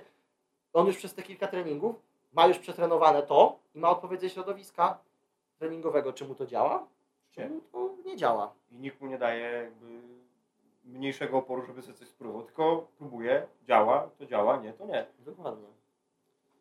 I też bardzo ładnie też, ja na przykład byłem święcie przekonany, że ja jakbym przychodził gardę, to ja bym ją przychodził tylko bodylokiem, nie? A teraz jak robimy przejścia, to... Okazuje się, że nie tylko. Że, że, że skaczę, że nie tylko, tylko jeżdżę, robię te shin, ride, shin slidy, tak, shin ja odwracam się dupą i nie oddaję Bo pleców jak, bo jak powstała każda technika, prawdopodobnie, znaczy prawdopodobnie jestem 100% pewny, że najpierw ktoś ją zobaczył, a potem nazwał, nie? Najpierw nazwał je, potem zrobił. No albo y, ktoś ją robił, żeby zrobić krzywdę komuś innemu. No tak, to chodzi o to, że zrobił i Tak. potem nazwał. A nie nazwał, a potem zrobił. I tutaj to jest tradycyjny sposób. Nazywamy, pokazujemy, potem próbujemy robić. Ten, o którym my teraz mówimy. Próbujemy. Robimy i potem nazywamy. Nazywamy Ale w tym z wypadku. naszego podwórka, no taktarow Mateusza Szczecińskiego, on też jak mówił, to, to było po prostu na zasadzie, że on chodził, bawił się tym i, No i tak. w końcu I wiesz, znalazł on- sobie takie On pięty, robi, że on robi tego taktarowa wiele, wiele lat i ile by nie drillował bez oporu, to tak naprawdę on ma to tak sprawdzone w środowisku, zawody, tre, treningi i tak dalej, że jakby on to łapie z takich pozycji. Tak, po prostu jest tego pewny, bo ma to przerobione przez wiele, e, przez wiele, wiele lat, nie? I, I każdy, kto ma jakąś taką swoją pozycję, no to przez to, że ją przerobił, przetestował ją po prostu w każdych e, warunkach, a nie gdzieś tam wydrillował, nie? I że ona nagle, wiesz, wyszła. Tyle. Jakieś e, podsumowanie? Mm, Tym y, słodkim akcentem, Zakończamy podcast, który miał trwać godzinę. tak, wyszło trochę dłużej, jak zawsze. Czyli pewnie będą dwa podcasty. E, Tak, jeszcze pewnie, na pewno bo zrobimy 20, bo musimy wygrać, a jak się zrobi 20 podcastów, to się wygrywa. Tak, taka jest statystyka. jak ktoś, że większość, 95% podcastów nie robi więcej niż 20 odcinków, czy 10 jakoś tak. To Więc- z tego musimy zrobić 20. Więc musimy nagrać dużo. E, no i Taktarow Mateusza Szczecińskiego jest e, niszczący wszystkich. Z tego miejsca pozdrawiamy. Poza mną. Tak, poza, poza Mateuszem. Pozdrawiam Mateusza Szczecińskiego. E, Z tego miejsca pozdrawiamy e, wszystkich słuchaczy. Dziękujemy. Do zobaczenia. I możecie kiedyś paść na sparingi, zobaczycie jak to wygląda. I jak brutalny jest Marcin. Nic z tych rzeczy. Dokładnie. Jeszcze mamy paru takich brutalnych asów w klubie. Ciao. Zajebiście. I chuj usunie teraz przypadkiem.